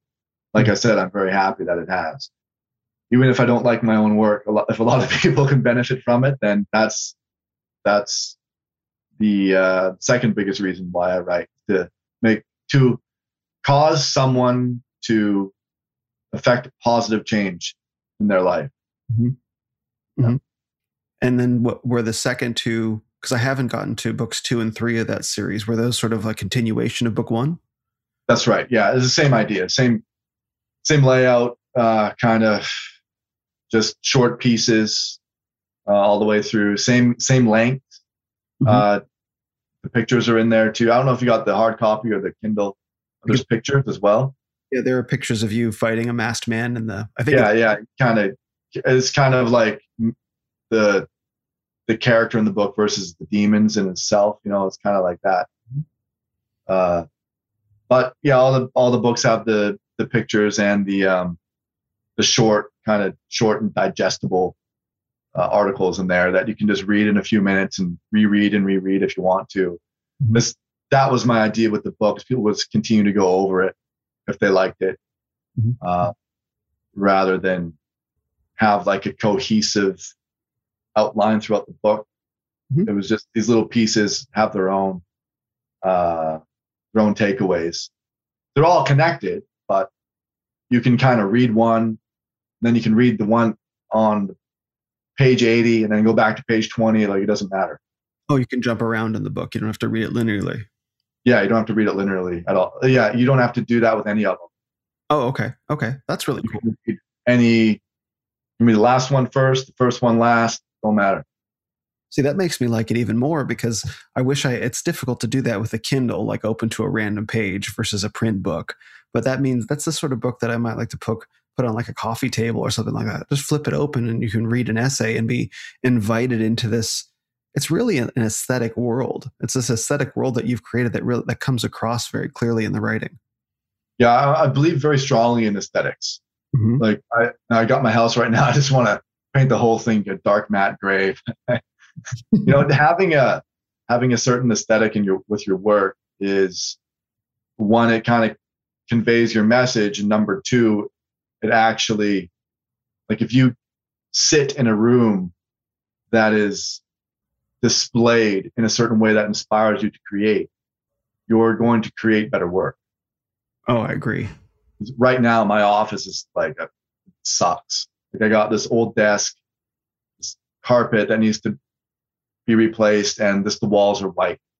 Mm-hmm. There's nothing on the wall except uh, my monitor. Mm-hmm. You know, it's it's very uninspiring workspace, but luckily it doesn't really affect me too much. I can still work and write and do things. But I know that if this space was decked out in a certain way, it would inspire me even more. It'd be like stepping into a different dimension. Mm-hmm. I think part of living a creative life is to, to to curate your space, is to bring out your best creativity. Yeah, it, it, it, that's only going to be beneficial. So I'm I am going to do that. I just I just don't know when. Mm-hmm. Mm-hmm. So.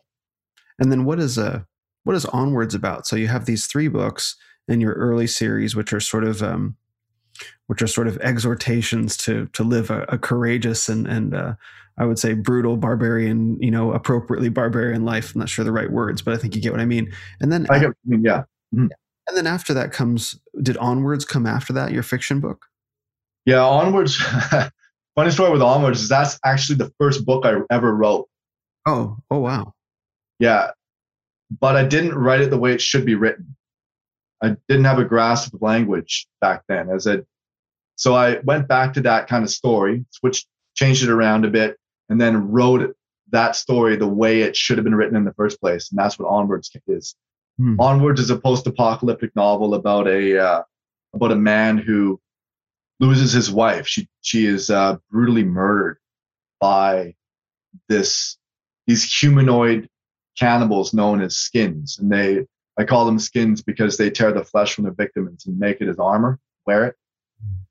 And uh, anyway, she is she's murdered by the skins, and he comes home to find her her body. And the book starts out with uh, she's already dead, and he's discovered her body, and he has to bury her and and move on.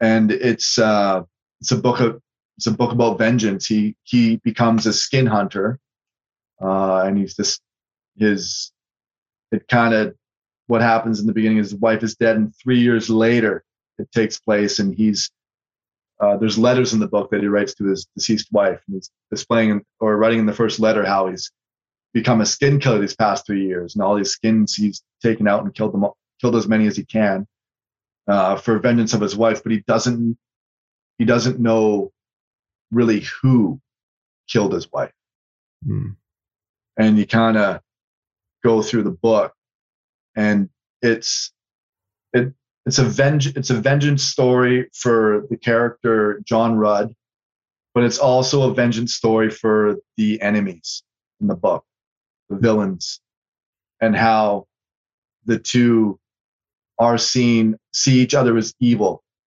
How how um, how there's not really a, good or evil. There's just men performing their own agenda that is going to benefit them. And so John, you kind of follow John Rudd through his guilt and grief of not being able to uh, protect his wife, not be there when the violence struck. And so he's just going through grief and he's, um, you know, obviously been suicidal in the past. And because uh, you have to remember what kind of world we're living in here. Mm-hmm. Um, because that's all he really that's the only connection he had to the old world like, to to that reality mm-hmm. what the way things used to be so he lives in this war torn apocalyptic world uh, where there's just marauders and bandits roving about, and the only thing he had that he really loved was her. And so now as he, she's gone, and he's you know become something else entirely, mm-hmm. and he's trying to um, both honor her death by killing these skins, by collecting heads, you know, so to speak. But at the same time, he's trying to get away from that and seek her forgiveness for not because he wants to move on.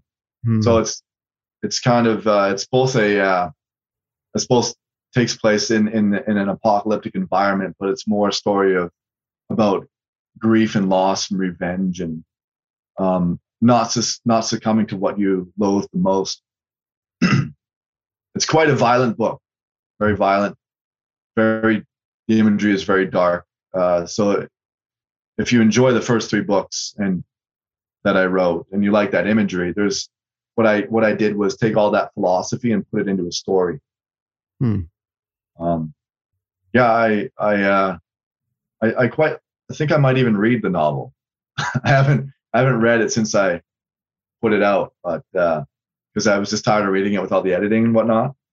But now that I have you know the copy on my shelf, I might give it a once over but uh, yeah, it, it is it is a project that I'm I'm quite proud to, to be finished with. I don't know. I have another idea for a novel in my a, a, second one. I don't know if I'll get to writing it for a while. I don't know if anything will come of it, but the poetry is going to be first. Mm-hmm. You said that Onward was your first book. Yeah, Onwards was like my when I first tried to write. I had the story in my head, mm-hmm. like a similar story, and I wrote it out.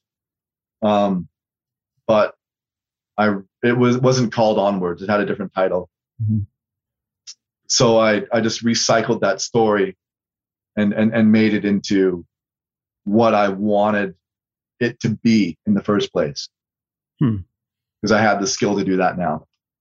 Are you happy with the finished product? Sounds like you are. Yeah, I am. I'm I'm I'm proud of the finished product for sure. Yeah, yeah. That was a big job, dude. Crap. yeah. I wanted to just shoot my computer so many times. You know? what was the hardest thing about it? Just the well, besides the editing, uh, the editing was, yeah, holy shit. It's kind of like what I want to smash myself in the face with a brick or do some more editing. I don't know. That brick's looking pretty good. yeah, it was getting to that point. The editing was really brutal, man. Just trying to figure out, um, take just like grammatical stuff. Like it wasn't even writing. The writing wasn't hard to do. It it's for me. It's always the editing that just takes and the rewriting that just takes the steam right out of it. I just got no steam left after doing that for a certain amount of time. And I had also um, ended a long-term relationship of six years. Wow. Um, as I was finishing that book, or as I was writing that book, I knew the relationship was coming to an end. And so writing the parts, writing the letters in the book, it was kind of like I was channeling that to the the woman I had split with. And so those were people love people will message me and say they really like the letters. Mm-hmm. And, I, and I said, they're like, well, it's almost as if you had lived that before and I was living it at the time. Mm-hmm. That was a big, that really actually helped the book going through that. It wouldn't be as, uh, I don't think the book would be as human if I, if I hadn't gone through that. So that was like, with regards to the writing, that was the most difficult part. Um, but the, the editing, man, I need, yeah, I just can't stand it. Mm-hmm. I just hate it. Yeah but that's part of any project. The editing, I just, I wanted, I'm gonna go and cryo sleep, and you find someone, to, find someone to finish this, and when it's uh, when it's done, you wake me up. Right. Well, that's uh, I think everyone in any sort of long-term creative project will uh, project will encounter a stage of the work where it doesn't work for them. Like maybe it's maybe in terms of writing a book for some people it would be like the getting up and the writing every day even when you don't feel like it or you don't feel inspired grinding through that. Or for you it's the editing or maybe it's the promotion. But i think that's these long like it's one thing to put out a tweet or an instagram post or a youtube video even you know because these are this is content that um, can be churned out fairly quickly these days. But to, Yeah. to write but to write a book or or make a film or to do a series or something like that. Like to to be to have it be something that you give significant portions of your life to it makes sense why people don't finish it why they fall off along the journey why they why they give up why they quit because they encounter something that's just this is harder than anything i've ever done before. And uh and Yeah. I'm on my own kind of. Yeah, and you know all about that right now. yeah for sure. Yeah, the the novel was an interesting uh, adventure for sure. I I think about all the trials I went through writing it. That's why I don't know if I'll ever write another one. okay But I might. I might. You know, you never know. he's got a I, I'll definitely write it. I'll definitely release another book. But whether it's going to be a novel or not, uh, no. Like I said, the poetry is going to be the next book for sure. I want to get, uh, want to get all those done. Mhm. Um, and I'm still writing that. I don't know when that's going to be complete. Mhm. Um, so it won't. I won't be writing anything uh, fiction wise for the rest of the year. well let's talk about your poetry now because it's because that's another thing so we're i guess we've entered into this aesthetic universe you've created and i think one one of the things that i haven't mentioned is there's also your photography so we've talked about we've talked about Oh, I didn't even think about photography. I just take almost like point and shoot. right but i mean like you again you you you um, expand your aesthetic and creative universe through your photography on your instagram. So your photography you have your um, you have your collection of short pieces your first in your first three books. You have um, you have your novel. You have martial arts which is a creative discipline as you mentioned and now we're getting into poetry. I mean this is this is pretty cool because you don't find a lot of guys who can as i mentioned earlier write and fight. Maybe they can write novels but can write poetry and fight and write novels and take photos like this is this, that's really cool, that i admire very much Yeah, I'm. I, I'm definitely coming to. You know, if someone says describe yourself in one word, I will say artist now. there you go Before I had no idea. I'm like asshole. I'm not sure. I don't know what you want me to say. Is this is this a trap? I'll just say asshole, and then I've taken the bait away. You know. can i have two Uh, um, yeah. The uh, sorry. What fuck? What were you talking about? talk about artistry and and the and the the aesthetic universe that expresses itself through oh yeah. etc and now poetry as the poetry kind of came about because I could no longer write like Rust and Nail, Dust and Ruin, Iron and Salt, those first three books. I can no longer write that kind of stuff. I just can't do it because uh, I'm just not interested. Just if I try to start doing that, I'm like, oh, I just feel like I'm regurgitating everything I've done. Mhm. So no one wants to eat puke, so I'll just throw those away, right? I mean, they're done for. Like, I'm not gonna I'm not gonna feed somebody any regurgitated material. I don't want to do that, and it's not good for me creatively. Right. So, and I said I'm just done the novel now, and I I want to write another one of those because I don't know. It's I just finished one, so I'm not ready. Mhm. So I figured, oh, maybe I'll try some poetry, but I I actually don't read poetry Mhm. uh, because I well it, it, it depends on who it is. I don't you know digest Shakespeare. I just don't get it. Mhm. Doesn't grab me. Or uh, uh, I do like some of H.P. Lovecraft's poetry. Mhm. That that kind of he really grabbed me with just the way he used language. Mhm. That guy, and his doesn't have a ton of poems, but he has quite, you know has a fair number of them, and I read them quite often, over and over. There's one called Nightmare Lake, and it's one of my favorite poems I've ever read. It's, holy shit, is it good? This is so this is so dark. This is great. Uh, but I, I got into uh, Bukowski, Charles Bukowski, oh wow okay he's great and he when I started reading his poetry, a lot of people wouldn't call it poetry because it doesn't rhyme. You know, snare. I, I'm all about now. I'm all about take the take the word rhyme out of poetry. Like I don't want it in there. Um, I've written some poems that uh, that I that uh, do rhyme, that are kind of like your standard stru- structure. But when I got into Bukowski, uh, he kind of sparked this interest in me. I'm like, maybe I can like write. You know, some people might not call it poetry, but fuck those people. I'm gonna try anyway. And what you're reading on Instagram is what came out of that. That's I great. just started, I just started writing as it was almost in a way how I would how it looks on the paper allows me to let it flow. I don't really have to, um, I don't really have to try too hard sometimes. You know, I have to fix them up and like go through them and edit, you know, edit them a bit, add to them or take away. But it's more of a to break away from the traditional sentence structure Mhm.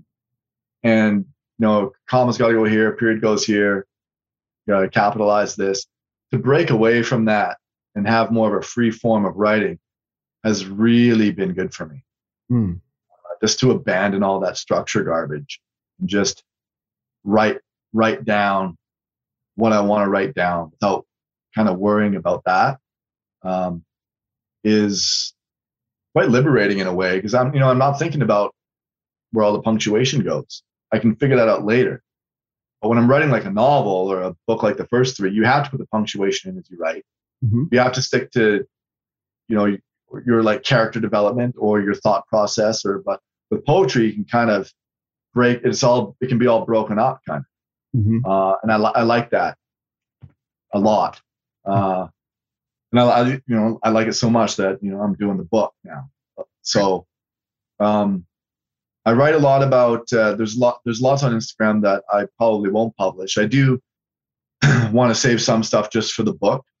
Um, but the stuff that I've written, you know, about women in heartache, Mhm. will be in there. Uh, uh, app, you know, going through bouts of severe apathy and um, feeling lost and trying to make it through Mhm. uh, will be in there. There'll be stuff about you know physical training and violence and just um, becoming a better man. Uh, it'll it'll all be in there, but um, you know there's some misanthropic stuff for sure. You know, I'm not a lot of the a lot of the time I'm not the biggest fan of humanity. Uh, there's a lot of there's a lot of ugliness there, but I also write about the godliness too. You know, the the good things, the beauty that comes with being human as well. So it's it's basically like a giant contradiction in a way. I think we all contradict ourselves, but at least I know I contradict myself. So I figure if I know I do it, it's better than someone doing it and they don't even understand that or recognize that they're doing it. Mhm. Because you know, one Monday we're gonna feel different than Wednesday. It's just it's just part of being human. So um, I'm really looking forward to releasing the book, to getting more people um, on my poetry because it might be something I do for a while. Like if it if it goes well and it keeps and I'm still enjoying it, that's the main thing. You know, I still enjoy it. Then book two, book three, maybe. You know, who knows what's going to happen. Um, I I do have a website now, just launched yesterday, Hmm. uh, muchmoremayhem.com, and I've got my poems on there, and you can just go and read them. It's all it's all free. If you like it, you can buy me a bourbon or whatever. But it's all for anyone listening. If they want to go on there, muchmoremayhem.com, much more mayhem on Instagram. You can find all the poems there. Now on Instagram, there'll be more poems on the website than on Instagram. You know, so because sometimes they're too long Mhm. for the uh, for the post. Uh, the the character allotment on Instagram is only 2,200 characters. So if it's longer than that, it That's good to know. won't, won't let me post it. So, um, yeah, the the I don't know. I just I, I like I like the the free flowing form of poetry right now, and, and, and it accesses and accessing a different part of my brain and trying to get, I guess, trying to kind of squash my message into a shorter amount of words kind of make more word more impactful, each, each word more impactful, um, and bring with it that that darker imagery. Um, yeah, I don't know. I'm, I feel like I'm rambling now. Mm, Not at all. Uh, and there's a uh, well, Jack Donovan came out with this stay solar idea, Mhm. and I don't really resonate with it. Like I don't think his message is bad. Mhm. He's helping men become better men, and that's good. It's a good thing. And I like his. I'm a big fan of his first two books, The Way of Men and Becoming a Barbarian. It- but not everyone resonates with. It, it seems as though everyone's getting on the stay solar bandwagon. I've, I've I've seen a lot more people talking about quote unquote the solar wheel Mhm. after he came out with this idea, right? Yeah. Because a lot of his, you know, people that follow him are going to start talking about his ideas because he has good ideas, Mhm. in my opinion. But yeah, I just can't get on board with it. I just didn't like it. Um, as a, not that, like I said, not that the message was bad. It just didn't resonate with me. Mhm. For So I like to take more of a, the guy who likes the storms and the rain and the dark and the wind and the cold Mhm. and the arc, you know, those elements. And, you know, I just wrote a poem the other day and it was, you know, some men need to find their way beneath the starlight. Yep. And that's, that's, that's me. I, I resonate with more of those, Mhm. if you want to call them like earthly elements. And that's what I like to do with my poetry and my writing in general, have a darker theme to it. And so it's to attract, and I'll get like this underground poetry cult going and attract these, uh, attract these guys that resonate with, with those kinds of symbols. Have you heard of uh, Ivan Throne? Yeah, I have heard of Ivan Throne. I watched one of his presentations on the 21 convention. Mm-hmm. I thought it was a pretty decent presentation. Mhm. I definitely an interesting guy. I haven't uh, researched too much about him, but uh, I what he said, I certain I certainly, you know, I was attracted to what he was saying. Like he kept my attention for sure. Mhm. Yeah, yeah, he's interesting dude. I liked what he said to Roman too. Uh, Roman McClay wrote Sanction. I remember seeing that clip, and that's what got me turned on to Ivan Throne. I've been following Roman McClay for so long. uh, and then when there was that clip of Ivan talking to Roman, I had to, I got to see what this Ivan dude's about. He's, he's, uh, sounds like he's firing on all cylinders here. 100%. Yeah. You Do know, you know Ivan? I do. I've met him. And uh, it's interesting because one of the things that I'm doing with the Renaissance of Men is exploring all the different takes on masculinity that are out there right now in the world. So, the way that uh, Jack Donovan will frame masculinity in his whole stay solar ideal is very different from what Ivan Throne does. He talks about the dark triad. So, he's much more Right. dark world. And so as you're as you're saying that you know it resonates so much with Jack Donovan, like it makes sense. that Like, oh well, there's Ivan Throne who's doing his thing, and they're not contradictory; they're complementary. And that's one of Sure. the so exciting right now is you have all these different men exploring masculinity in all these really authentic and powerful ways that are complementary and have a lot to offer each other. Kind of like, hey, I'm a I I roll jujitsu and you're a boxer. Let's just fight and see what happens and see, you know, and see how these two completely different things work out with each other, you know, and, and there's a lot that we have to learn from each other in that way. So you may really enjoy Ivan's content. The, his book, The Nine Laws, is excellent. Okay. Yeah. I haven't read it. Maybe I'll have to check it out because I certainly did en- enjoy his presentation, like I said. Mhm. I, I listened to, I think I watched another one, not from the 21 convention, but yeah, I watched another one after. Yeah, definitely a guy I should check out more. There's so many of them. Tons. so many dudes. that I'm sure there's there's probably a dozen right now I've never heard of that are just killing it. Oh yeah. I find I mean literally every day someone introduces me to someone new doing something doing something interesting. And, It's like and discovering an uh, mu- uh, musician. Like I've never heard of this guy. He's been around for 20 years and he's just killing it. I love this guy. It's like a Yeah. music festival. You know, you go to a music festival and uh, when they used to happen and you know Right. you're you're jamming out to your favorite band at the stage and you see everyone going to flock over to some other stage and it's like well let's go see what's going on over there you check out that band and maybe you really like their stuff and you discover a new band or maybe you're wandering around it is exactly like that but but talking about masculinity it's the only time in history that this has ever happened, where men have had not only a need to reflect on what masculinity is, but the time to do it and the way to distribute it. So now you have hundreds, thousands of men and women too, all over the world reflecting on masculinity, writing about it, creating content and photography and poetry about it. What an incredible time to be alive, all things else considered. It's really, I mean, it's something that just fires me up every day. Yeah, a lot of people will, uh, they talk about what's going on, and I mean, there's a lot, a lot of bad shit going on right now. There's no shortage of that. No shortage of that. But you know what? The world's been ending for thousands of years. yes, very slow. Every day you wake up, it's ending. The entropy is a real thing. Um, and, but but now we've got this technology, and it can be used for good or bad. But there's so many people using it for good, like you and me right now, for instance. Mm-hmm. Me putting my books out, I've connected with many men across the world that have written me words that I'm just blown away by. Like your words changed my life. Well, anything, any kind of message like that um, blown away by it. And there are times when I feel like I should have been born 200 years ago. Mm-hmm. But when times, when instances like that happen, I'm, I know I was born in exactly the right time. Mm-hmm. Because 200 years ago, there's no interwebs, right?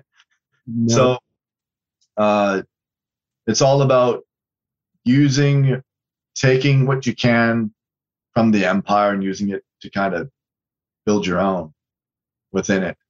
There's a lot of useful tools right now. Technology is, I mean, you can talk to someone through a screen about your work, promote your work, but you could you can do anything with it now. The internet is incredible, and if I wasn't so shit at marketing, I'd probably be doing better.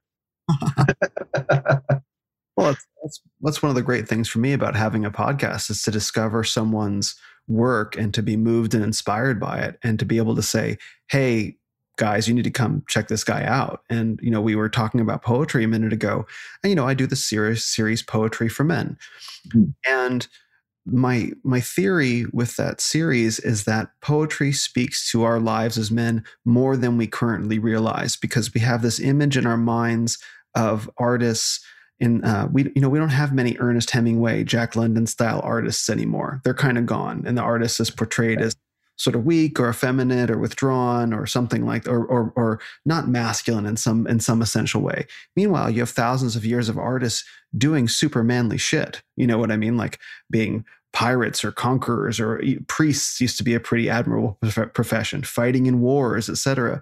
And so I found your stuff and the stuff that you were writing about and the stuff that I felt behind the writing. I was like, this is this is poetry for men, capital M men. And that's why instantly I was like, I got to talk to this guy. And I didn't even know anything else besides the poetry that you had written on Instagram. I didn't know about your books or anything like that because you proved my theory true that it's possible to write and to fight and that it's possible to to be a man in both of these ways at the same time and not lose anything in either. And i think that's really exciting and that more men need to know about that because if we all recall earlier in the conversation, we're talking about literally getting in fights on the street and preparedness in that, you know, if, if someone confronts you, if three men cross the street, like it's on, what are you going to do? That's legit fighting. And now here we are talking about poetry. And these things are not separate in men, but we're sold that they are. And uh, so thank you for proving my theory true. Yeah, you don't you don't have to be one or the other. Uh, like Musashi wrote the book of Five Rings. He was a painter, calligraphy. Obviously, he's a writer because he wrote the book. Mm-hmm. But he also like killed his first man in a duel when he was 12 years old or something. Mm, wow. So, have you read with the Book of Five Rings?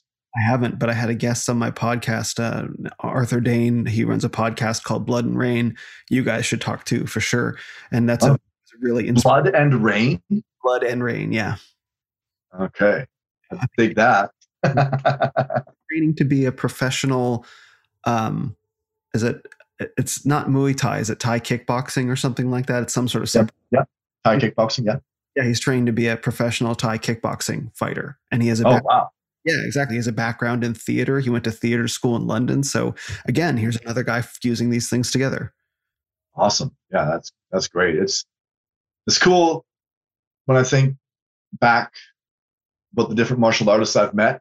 Almost all of them have been involved in some kind of art, Mhm. uh, whether it's music or writing or painting, or like all of them can do at least one of those things, or want very badly to do one of those things. Mhm.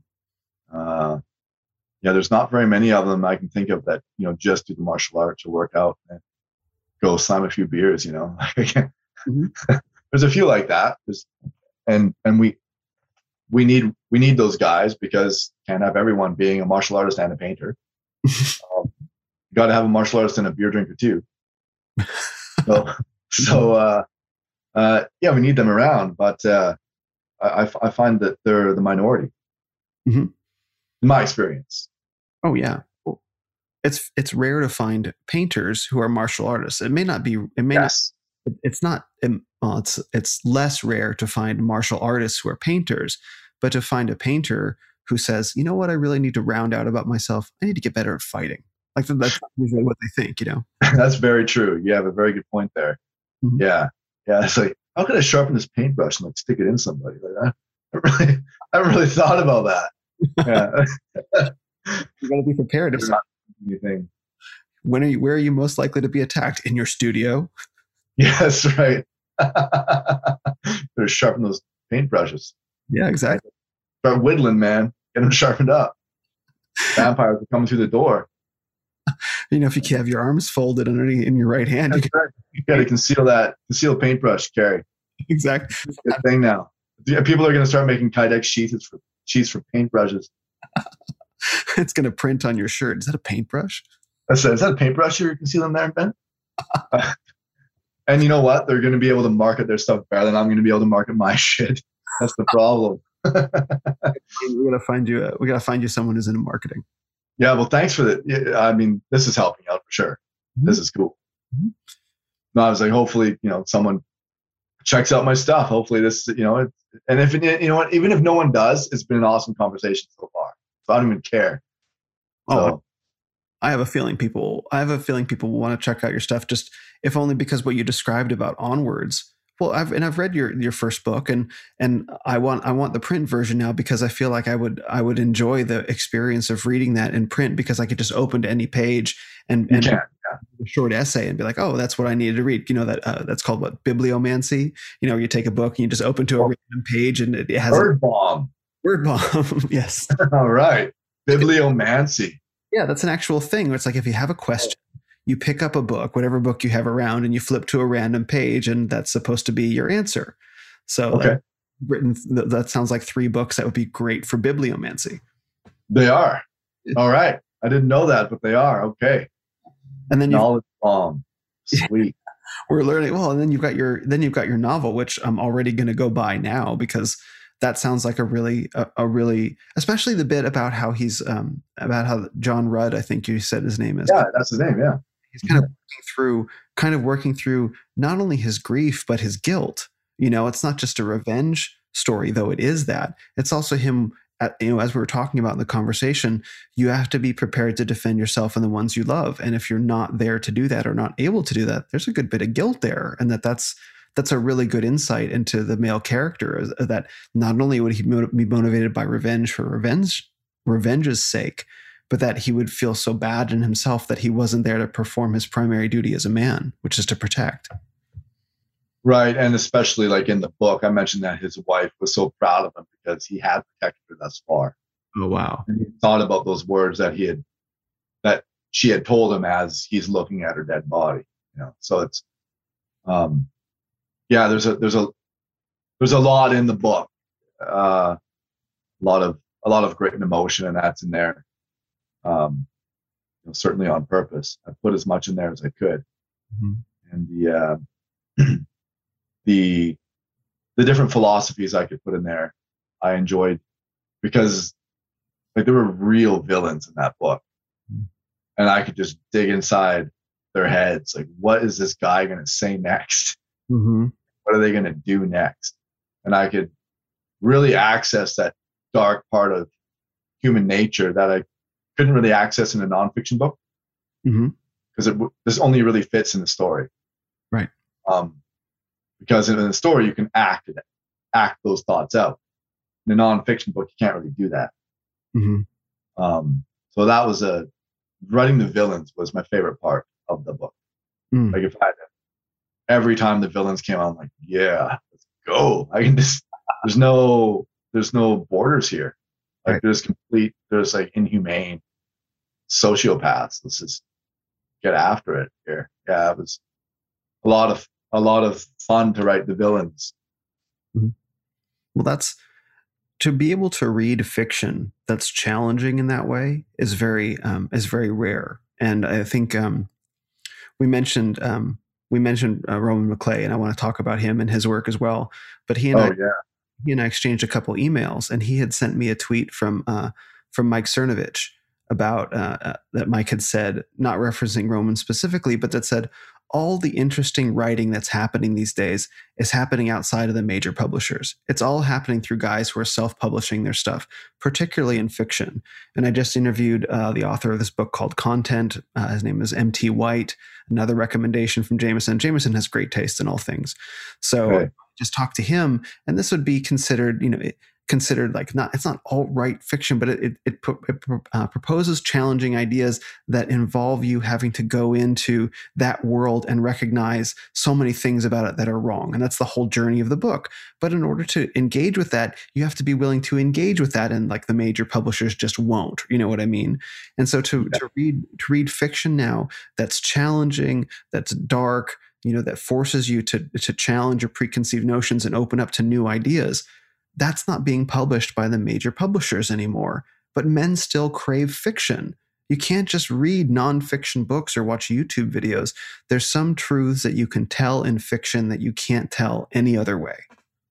It's very true. And not only that, but a human being will learn uh, lessons and be able to reflect upon different philosophies better if it's interweaved with a story. They can, they kind of have, you know, they can see themselves as the character and they can have perhaps some empathy with the character and they can see parts of that character. Um, you know, they want to develop like like when you read Conan, you're like, there's parts of Conan that I want to develop myself to be more like. Mhm. You know, I want to be more like. I can't be Conan the Barbarian, but I want to be more like Conan the Barbarian. Mhm. And that doesn't happen for me with nonfiction. I don't read like um, a book called whatever 10 steps to becoming a better version of you by John Smith right? I'm like, fuck that, I'm reading Conan. be very different books or, or I'm reading Sanction. Yeah. Uh, whoever's listening, you haven't read Sanction, go buy Sanction. What are you doing What are you doing? great sanction right Yeah, now that's pause, go buy Sanction, come back and listen to the rest of this conversation. exactly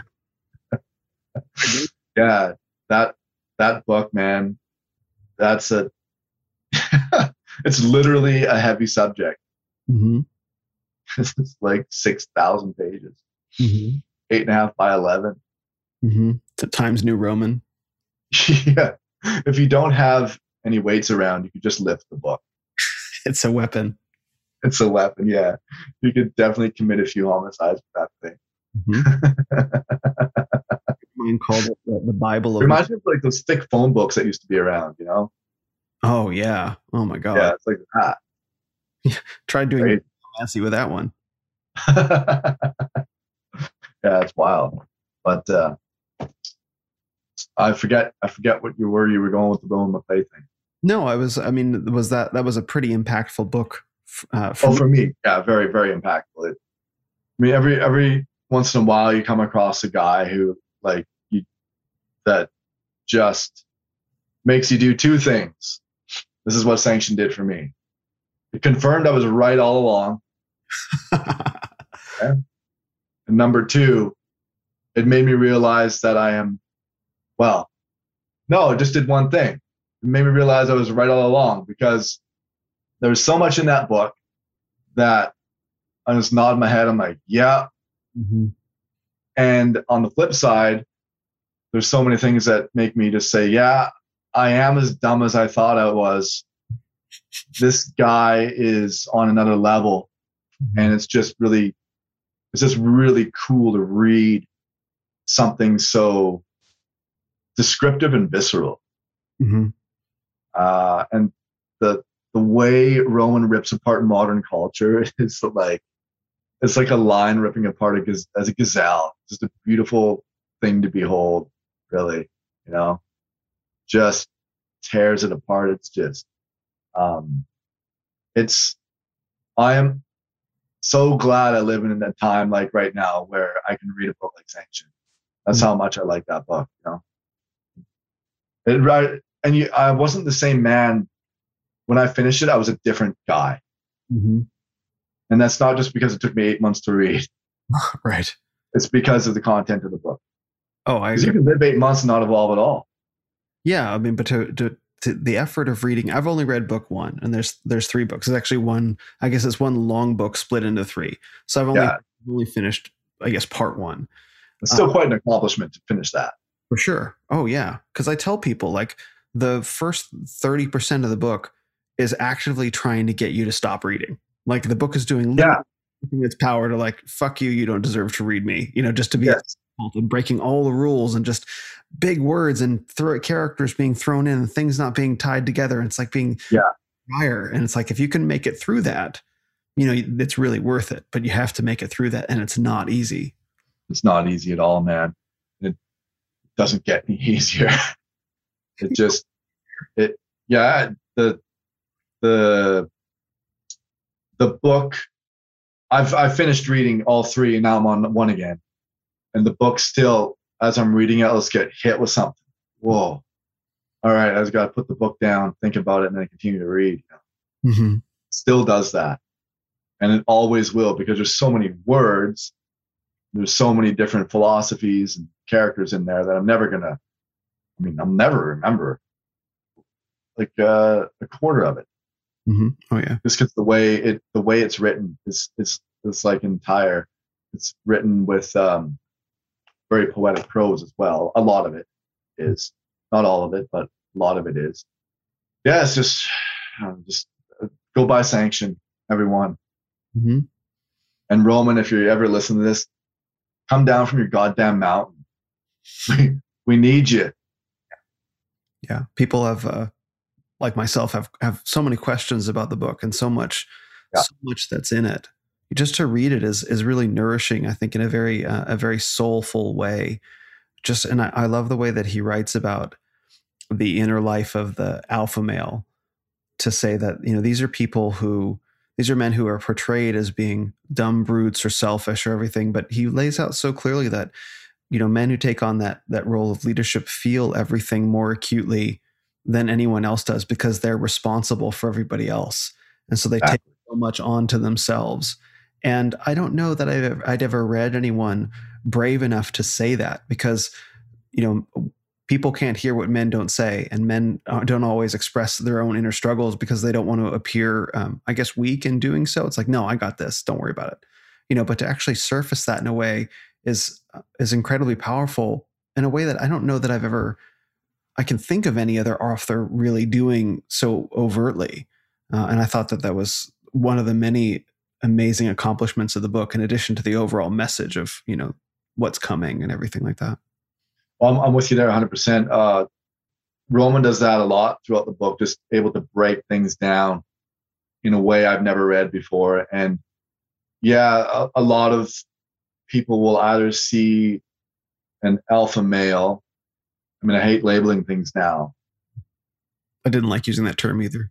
I don't like using that term because if like you have a group of four guys and one's the best fighter and you're in a violent situation, he's the alpha.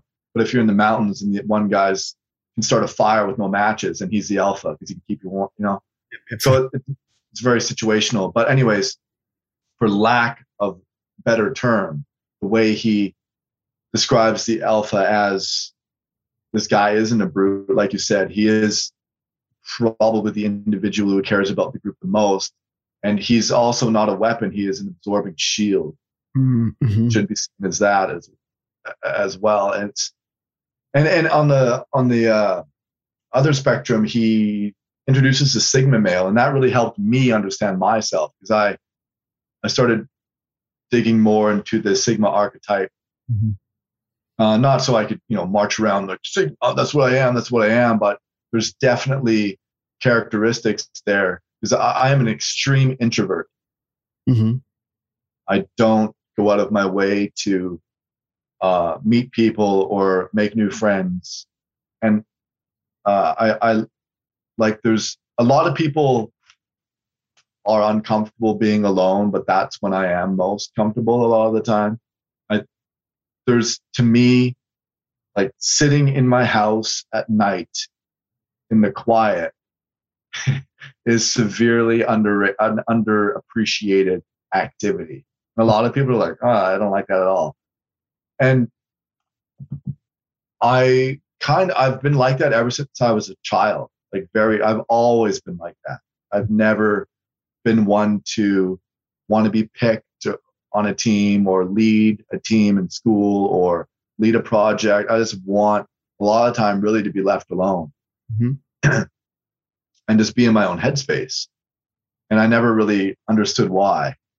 Mm-hmm. Uh, I figured it was genetic, but I wasn't really sure. And after reading Sanction and being being introduced to the Sigma archetype, um, it kind of shed some light on a, a, lot of the my my different thoughts and behaviors hmm. surround being around other people.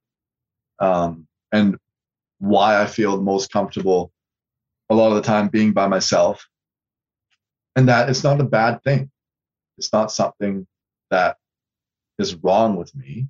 It's just there are different personality types and that's that's kind of the one I, I, I took on from a really young age for whatever reason, probably because I was ostracized in school for being different. So I preferred to be by myself. Um, and yeah, I just kind of grew up that way. I wasn't, you know, I'm not like some anti-social freak or anything. I just give me uh, the light from one lamp and a leather chair and some quiet, and I'm good to go. Mm-hmm. Uh, yeah, it, it, Roman really helped me hmm. uh, understand that side of myself and, and, why I am the way I am, and to not change for a world that wouldn't change for me, and to know, knowing that about yourself, myself now is almost like a superpower because I can, I know what I need to avoid, mm-hmm. and I know what and who I want around me. Basically, it, it kind of I hate using the word trigger because mm-hmm. it's way overused as like some, you know, in the circles of victimhood. But I, I know what's going to set me off, and I know that I instead of just changing, like I was saying just before here, instead of changing, just avoid that. What sets you off? Just don't go there. Mm-hmm. You know. Uh, so yeah, that is that is uh, well i mentioned the one thing it did for me the book did for me was prove that i was right all along. And number two there you go sigma archetype i was introduced to and it helped me understand um, more uh, about who i was and why i was that thing. Mm-hmm. um, so very bene- very beneficial reading. And every time i you know i'm re- like i said i'm reading it again now. And i love reading it the second time. Mm-hmm because I know number one what kind of writing to expect, like very complex words and prose and a story. Number number two, I know the philosophies that are going to be reintroduced to me, but now I can like peel back a few of the layers and go a little bit deeper.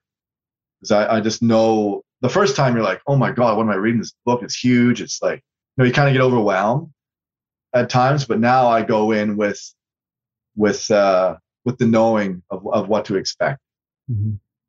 You know, it's like it would be maybe similar to trying to Roman would like this. It's like it's trying to navigate your ship through a through a storm the first time. Mm-hmm. First time you read sanction. The second time, it's still a storm, a storm, and but your your ship's got a few upgrades now. Mm-hmm and your navigational skills are better and, and you're you can you can just see the world that you're in a little bit better and you can uh it's just not so um daunting of a task really.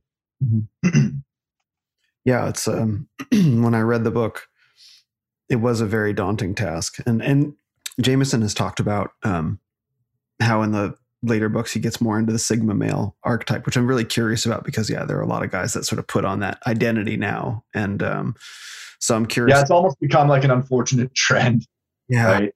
yeah. It's like oh it's i'm the i'm i'm the loner the lone wolf outsider. It's like well if you have that identity about yourself like you should actually be learning about yourself. It's not something you like to be whatever you are whether you're an alpha or sigma or whatever as soon as you put that on as an identity you cheapen it in a way even if it's true even if it's true, it doesn't. It, it's not a. It's not something that that looks good on anybody. For sure, and if you put labels on yourself, you're probably not that thing. right. Yes. Yes. Yeah. want to talk that Usually, it's someone else that will put the label on you, and you might not be that thing either. But um, yeah, guys that go around labeling themselves as alpha. Oh, I'm, I'm so alpha. Whatever. Whatever. All right. All right. Let's do your thing. Yeah. I'm not going to be over here not hanging out with you though. Very much so. Very much. And yeah. Like that's the thing. If you want to be alpha, like finish sanction and then talk. Right. a t-shirt. I'm so alpha. I finished sanction. That's what needs to stay. That's right. So I still got I've still got two two more books to finish, but you know I, I like what you said about um, navigating through uh, through unfamiliar waters the first time because that's very much the feeling. But then when I finish book one, it's like okay, I feel like I'm strong enough to finish book two and book three because yeah, that I'll know how to navigate this, and I can imagine going back into the books a second time and and being familiar with the plot. You probably pick up on on so much else that you that you missed before, or that's so good and so familiar to read again. Yeah, there, there. I just read a passage that I that I remembered from reading from the first time, and I, I still loved it. But it was even better now, right? Because you, yeah, it's it's it's like any. It's not just like any book. I don't want to say that, but in a way, it is like when I read Blood Meridian mm-hmm. from like Cormac McCarthy. When I read that again and again and again, every time I read it, I'm just so enamored with it. It's my favorite book. Hmm. Uh, and he's my favorite author. Um, but yeah, it's very much, very much reading between the lines now. Okay. With sanction. So, what do you mean? I don't know. Sorry. What do you mean by that? Well, there's you just you read the words, but you see them on different levels now. I'm able to, I'm able to kind of. Roman talks about writing on writing the message and conveying it on different levels. So you have the underworld, you have the world you're in, and then you have the godly world above. Mm-hmm. There's three different worlds there. So now as I'm reading it, I'm kind of leaving the world that I'm in, I guess. Like I'll read the message, but then I'll, I'll try and, and, and see the above and below of it. Mm. I'll try and take it to it. It's really hard to explain because I don't have like a particular example because mm-hmm. I can only think I can only do it when I'm actually reading the book. Of course. But whatever the philosophy I might be that he's reading, um, I'm just able to reflect upon it in, in different realms within myself. Mm-hmm. Uh, I don't know. It's kind of getting in maybe a bit too hard to explain because it's something I've never explained before. This is something I felt when I'm reading it. Um, but it, it's kind of like you just, it's an out of body experience and you can observe where you're at in, in life now or where you're at with thinking about a philosophy in a certain way and kind of climbing up to a, I don't want to say enlightenment, but either looking at it from a higher position or from a lower position. So you're looking up at it or looking down on it. Mm-hmm. You're not kind of stuck in the tunnel, mm-hmm. looking straight ahead. You've kind of got this 3D thing going on, like a drone. You can kind of look everywhere. I, I guess that's a, the best metaphorical explanation I can give you.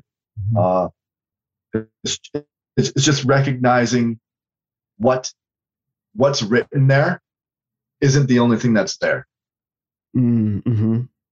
There's a lot. There's a lot. There's a lot of ghosts on the page, and if you look, you'll find them. Mm. Maybe. Maybe you won't. Maybe you will. And maybe I did a bad job of explaining it, but hey, fuck it. That's as best I can do right now. I exactly. I know exactly what you mean because having read through part one, um, as I'm reading it, I'm just aware that there's so much more going on in the story that I'm capable of picking up right now because I'm just learning the writing style. I'm working on absorbing some of the scientific or philosophical concepts. I'm trying to figure out who the characters are and how they all fit together. Like to read a book, to read any book probably for the first time is to only get a very surface experience of the book because you're absorbing it linearly.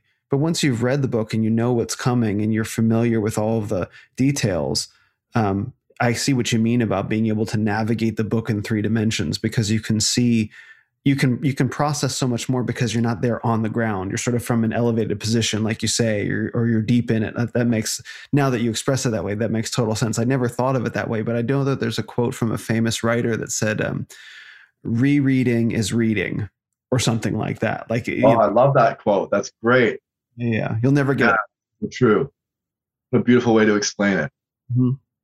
and rewriting is writing yes there you go right? Well, that's what Hemingway said. The first draft of the first draft of anything is shit. That's that was what Hemingway. Yeah, fucking garbage, man. Throw it out. Write your now. Write what you were going to write in the first place. Yeah, exactly. Yeah. Get the get the crap out first. Yeah, yeah, it's important to do. And I think that's the same thing that goes with that with reading sanction. Like you, you kind of just got to get all this shit out of your mind that's getting in the way of you actually trying to figure out the book because it's just so massive, and the language and everything. Like you just got to get past the intimidation factor. Once you can do that, you can absorb what's in there. It is an intimidating book to read. I ain't gonna lie. Like I ain't gonna beat around the bush here. It's a fucking behemoth. Mm-hmm. And I, will understand. I, I think I said this earlier, but I'll never understand even a even a quarter of what's in there. But you know, each time I read it, I might get that one sixteenth of understanding again, mm-hmm. and and reread it and reread it until I'm until I'm not here anymore. You know, it's that kind of book. Really is for me. Oh yeah.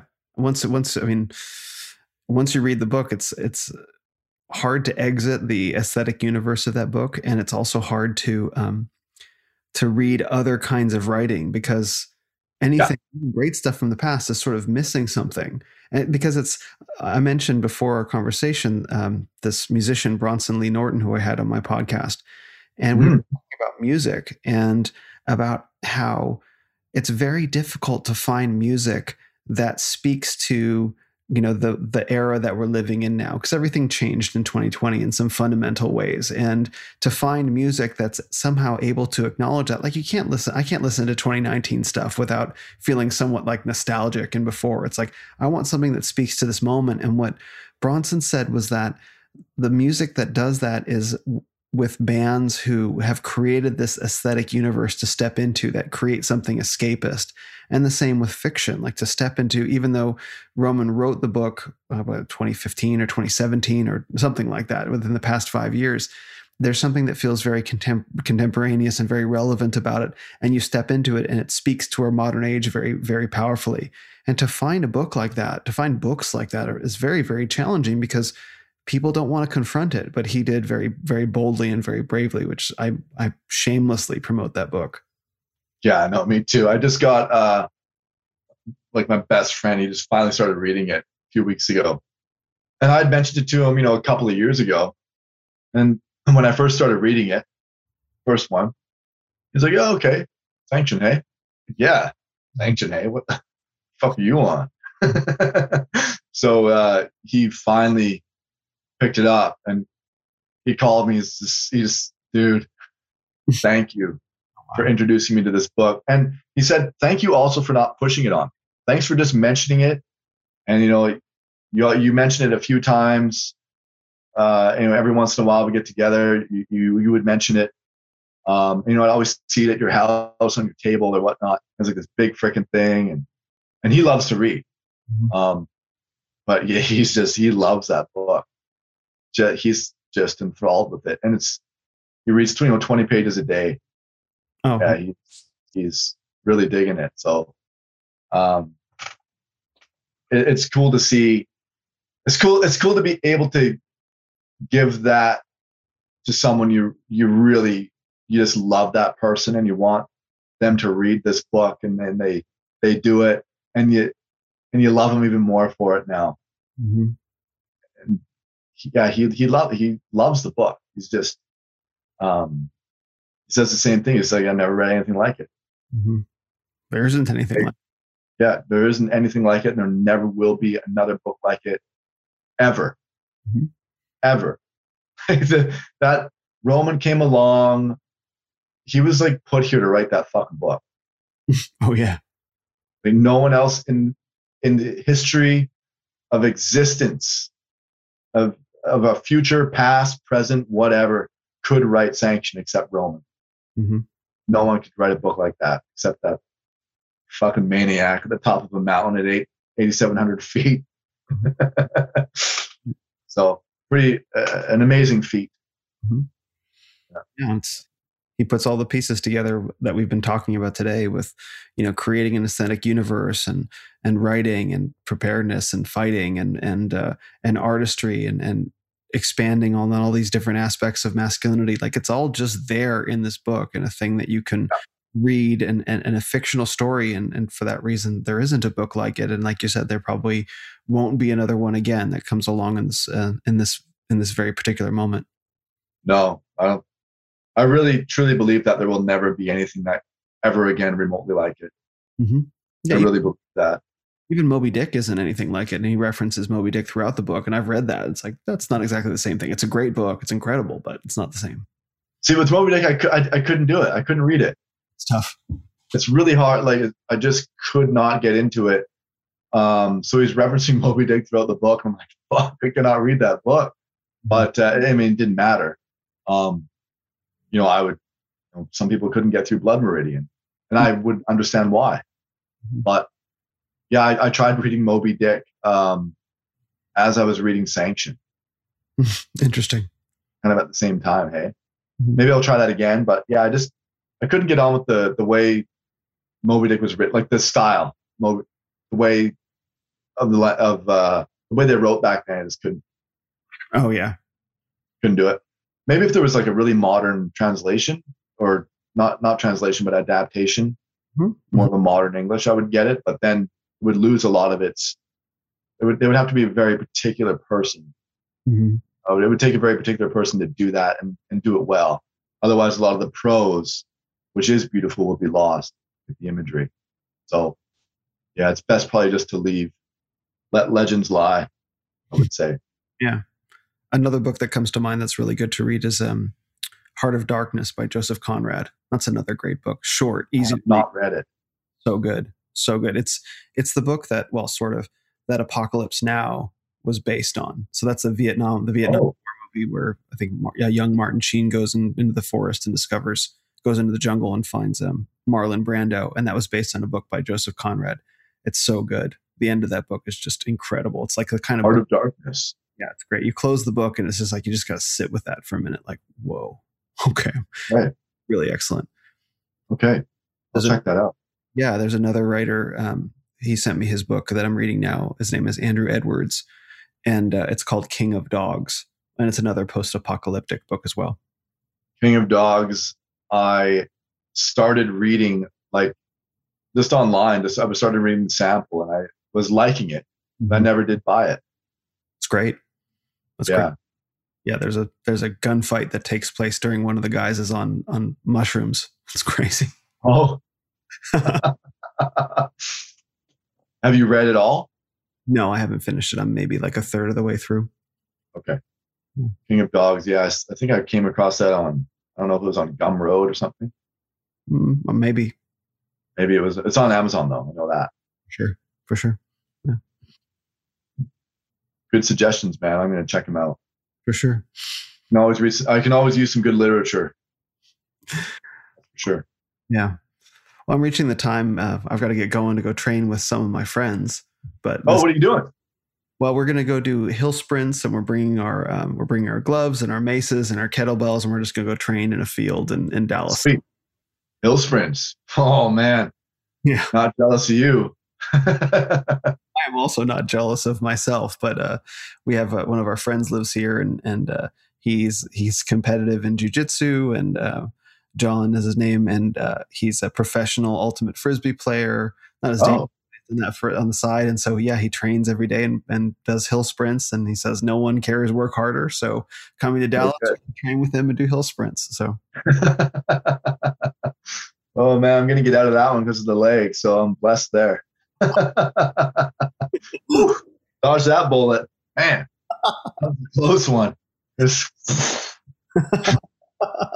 You guys can you guys can. I'm good, guys. yeah, yeah, yeah. I'll watch you. Hill sprint. How about that? I got you. I got you guys. I Good got job. you. I got your back. I'll be the timer. So stopwatch stopwatch guy. I forgot my gym strip. Oh shit. Yeah. Oh shit! Well, you know, I left my leg at home. You guys are gonna have to do this one. yeah. Hop up it. Hop up it. That's very different. Climbing. It's clawing my way up that thing. Yeah.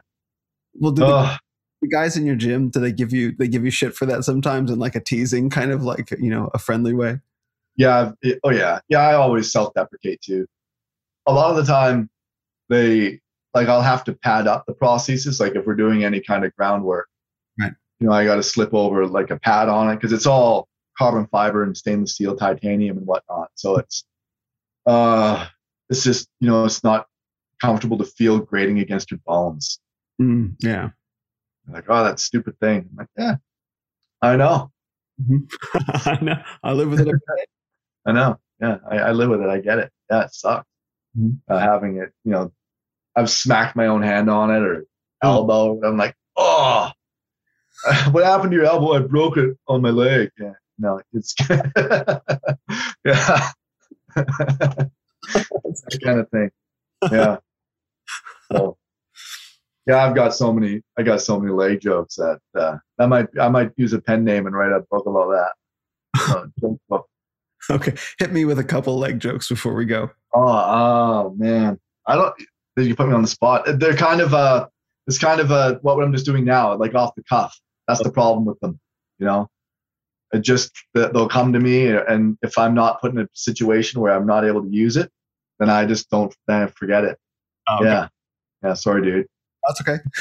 I've gotten a couple. Well, where You can, have some? I don't have any leg jokes. No, I don't have any. I got I got bald jokes. Oh yeah, yeah, yeah. I I took out my uh I took out my electric razor yesterday. It was like all rusted to shit. I hadn't used it. Like, what is this? So I had to shave my head with this rusted thing. It's like I hope I'm glad I got tetanus I got my tetanus shot. I don't have uh but no um no nicks, so it's good. I then threw it in the trash and I'll buy another one. I buy a new one every few years. For like twenty bucks. Yeah, Yeah, you got to keep that got to keep that clean. Mine's getting a little long. Oh, I know mine was like, mine was maybe half an inch, which is insane. I used to have a lot of hair, Oh wow, but it just transferred to my face. So that's one that I used too. I just pushed it down out of my face. yeah, I just went like "Ah, there, just pull it down a little bit. Yeah, just give myself a a hair lowering. I don't know what you call that.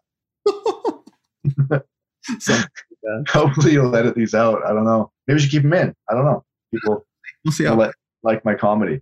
I'm gonna. I think I'm gonna start doing um, uh, live Instagram videos where I read my poetry. Oh, that'd be awesome. I think I'm gonna try start doing that. Just kind of have it out with whoever's watching and have a good time. Oh, you should absolutely do that. I think Instagram Live is a great platform, and I'd love to hear you read the poetry too. Yeah, I'm gonna I'm gonna try doing that. Are do you ever do Instagram live stuff? I've done a couple. I keep meaning to do more, but um, I haven't been in a place lately to really do it. Okay, yeah, I guess not. I'll have to try that. But uh, anyway, man, you're out of time. So uh, continue on with your day. Enjoy your training. Good luck with the sprints and the mace and whatever you end up doing there, because it's probably hot as balls over there. Pretty hot today. Yeah. Fuck the heat, man. Winter's getting lazy. well, this has been uh, this has been great. This has been just to learn everything that I did today. I'm gonna have a lot to think about and a lot to sh- a lot to share about. So, but where can people go? Where do you want to send people to learn more about you and what you do?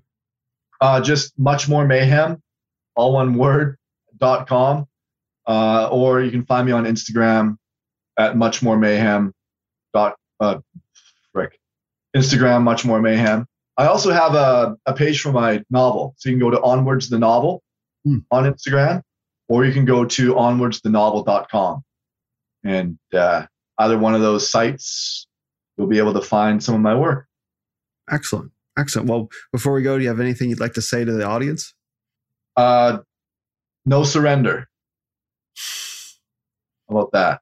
Right on. Two words that should do it. Uh, keep listening to Will's stuff. He's he's got a great platform. Go read Sanction. Go read some Mayhem. Fight, right, create. Form strong brotherhoods and relationships. Uh, that'll do it. Be better. That's perfect. That's absolutely perfect. Thank, Ah.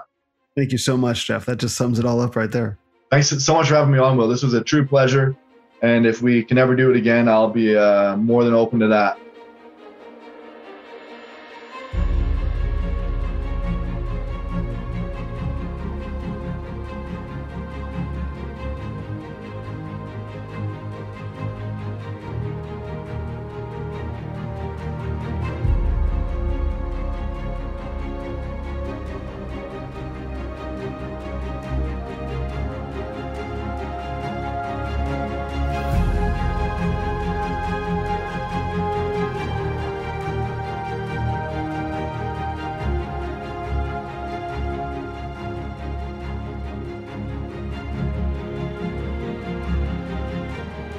Listening to this episode of the Renaissance of Men podcast.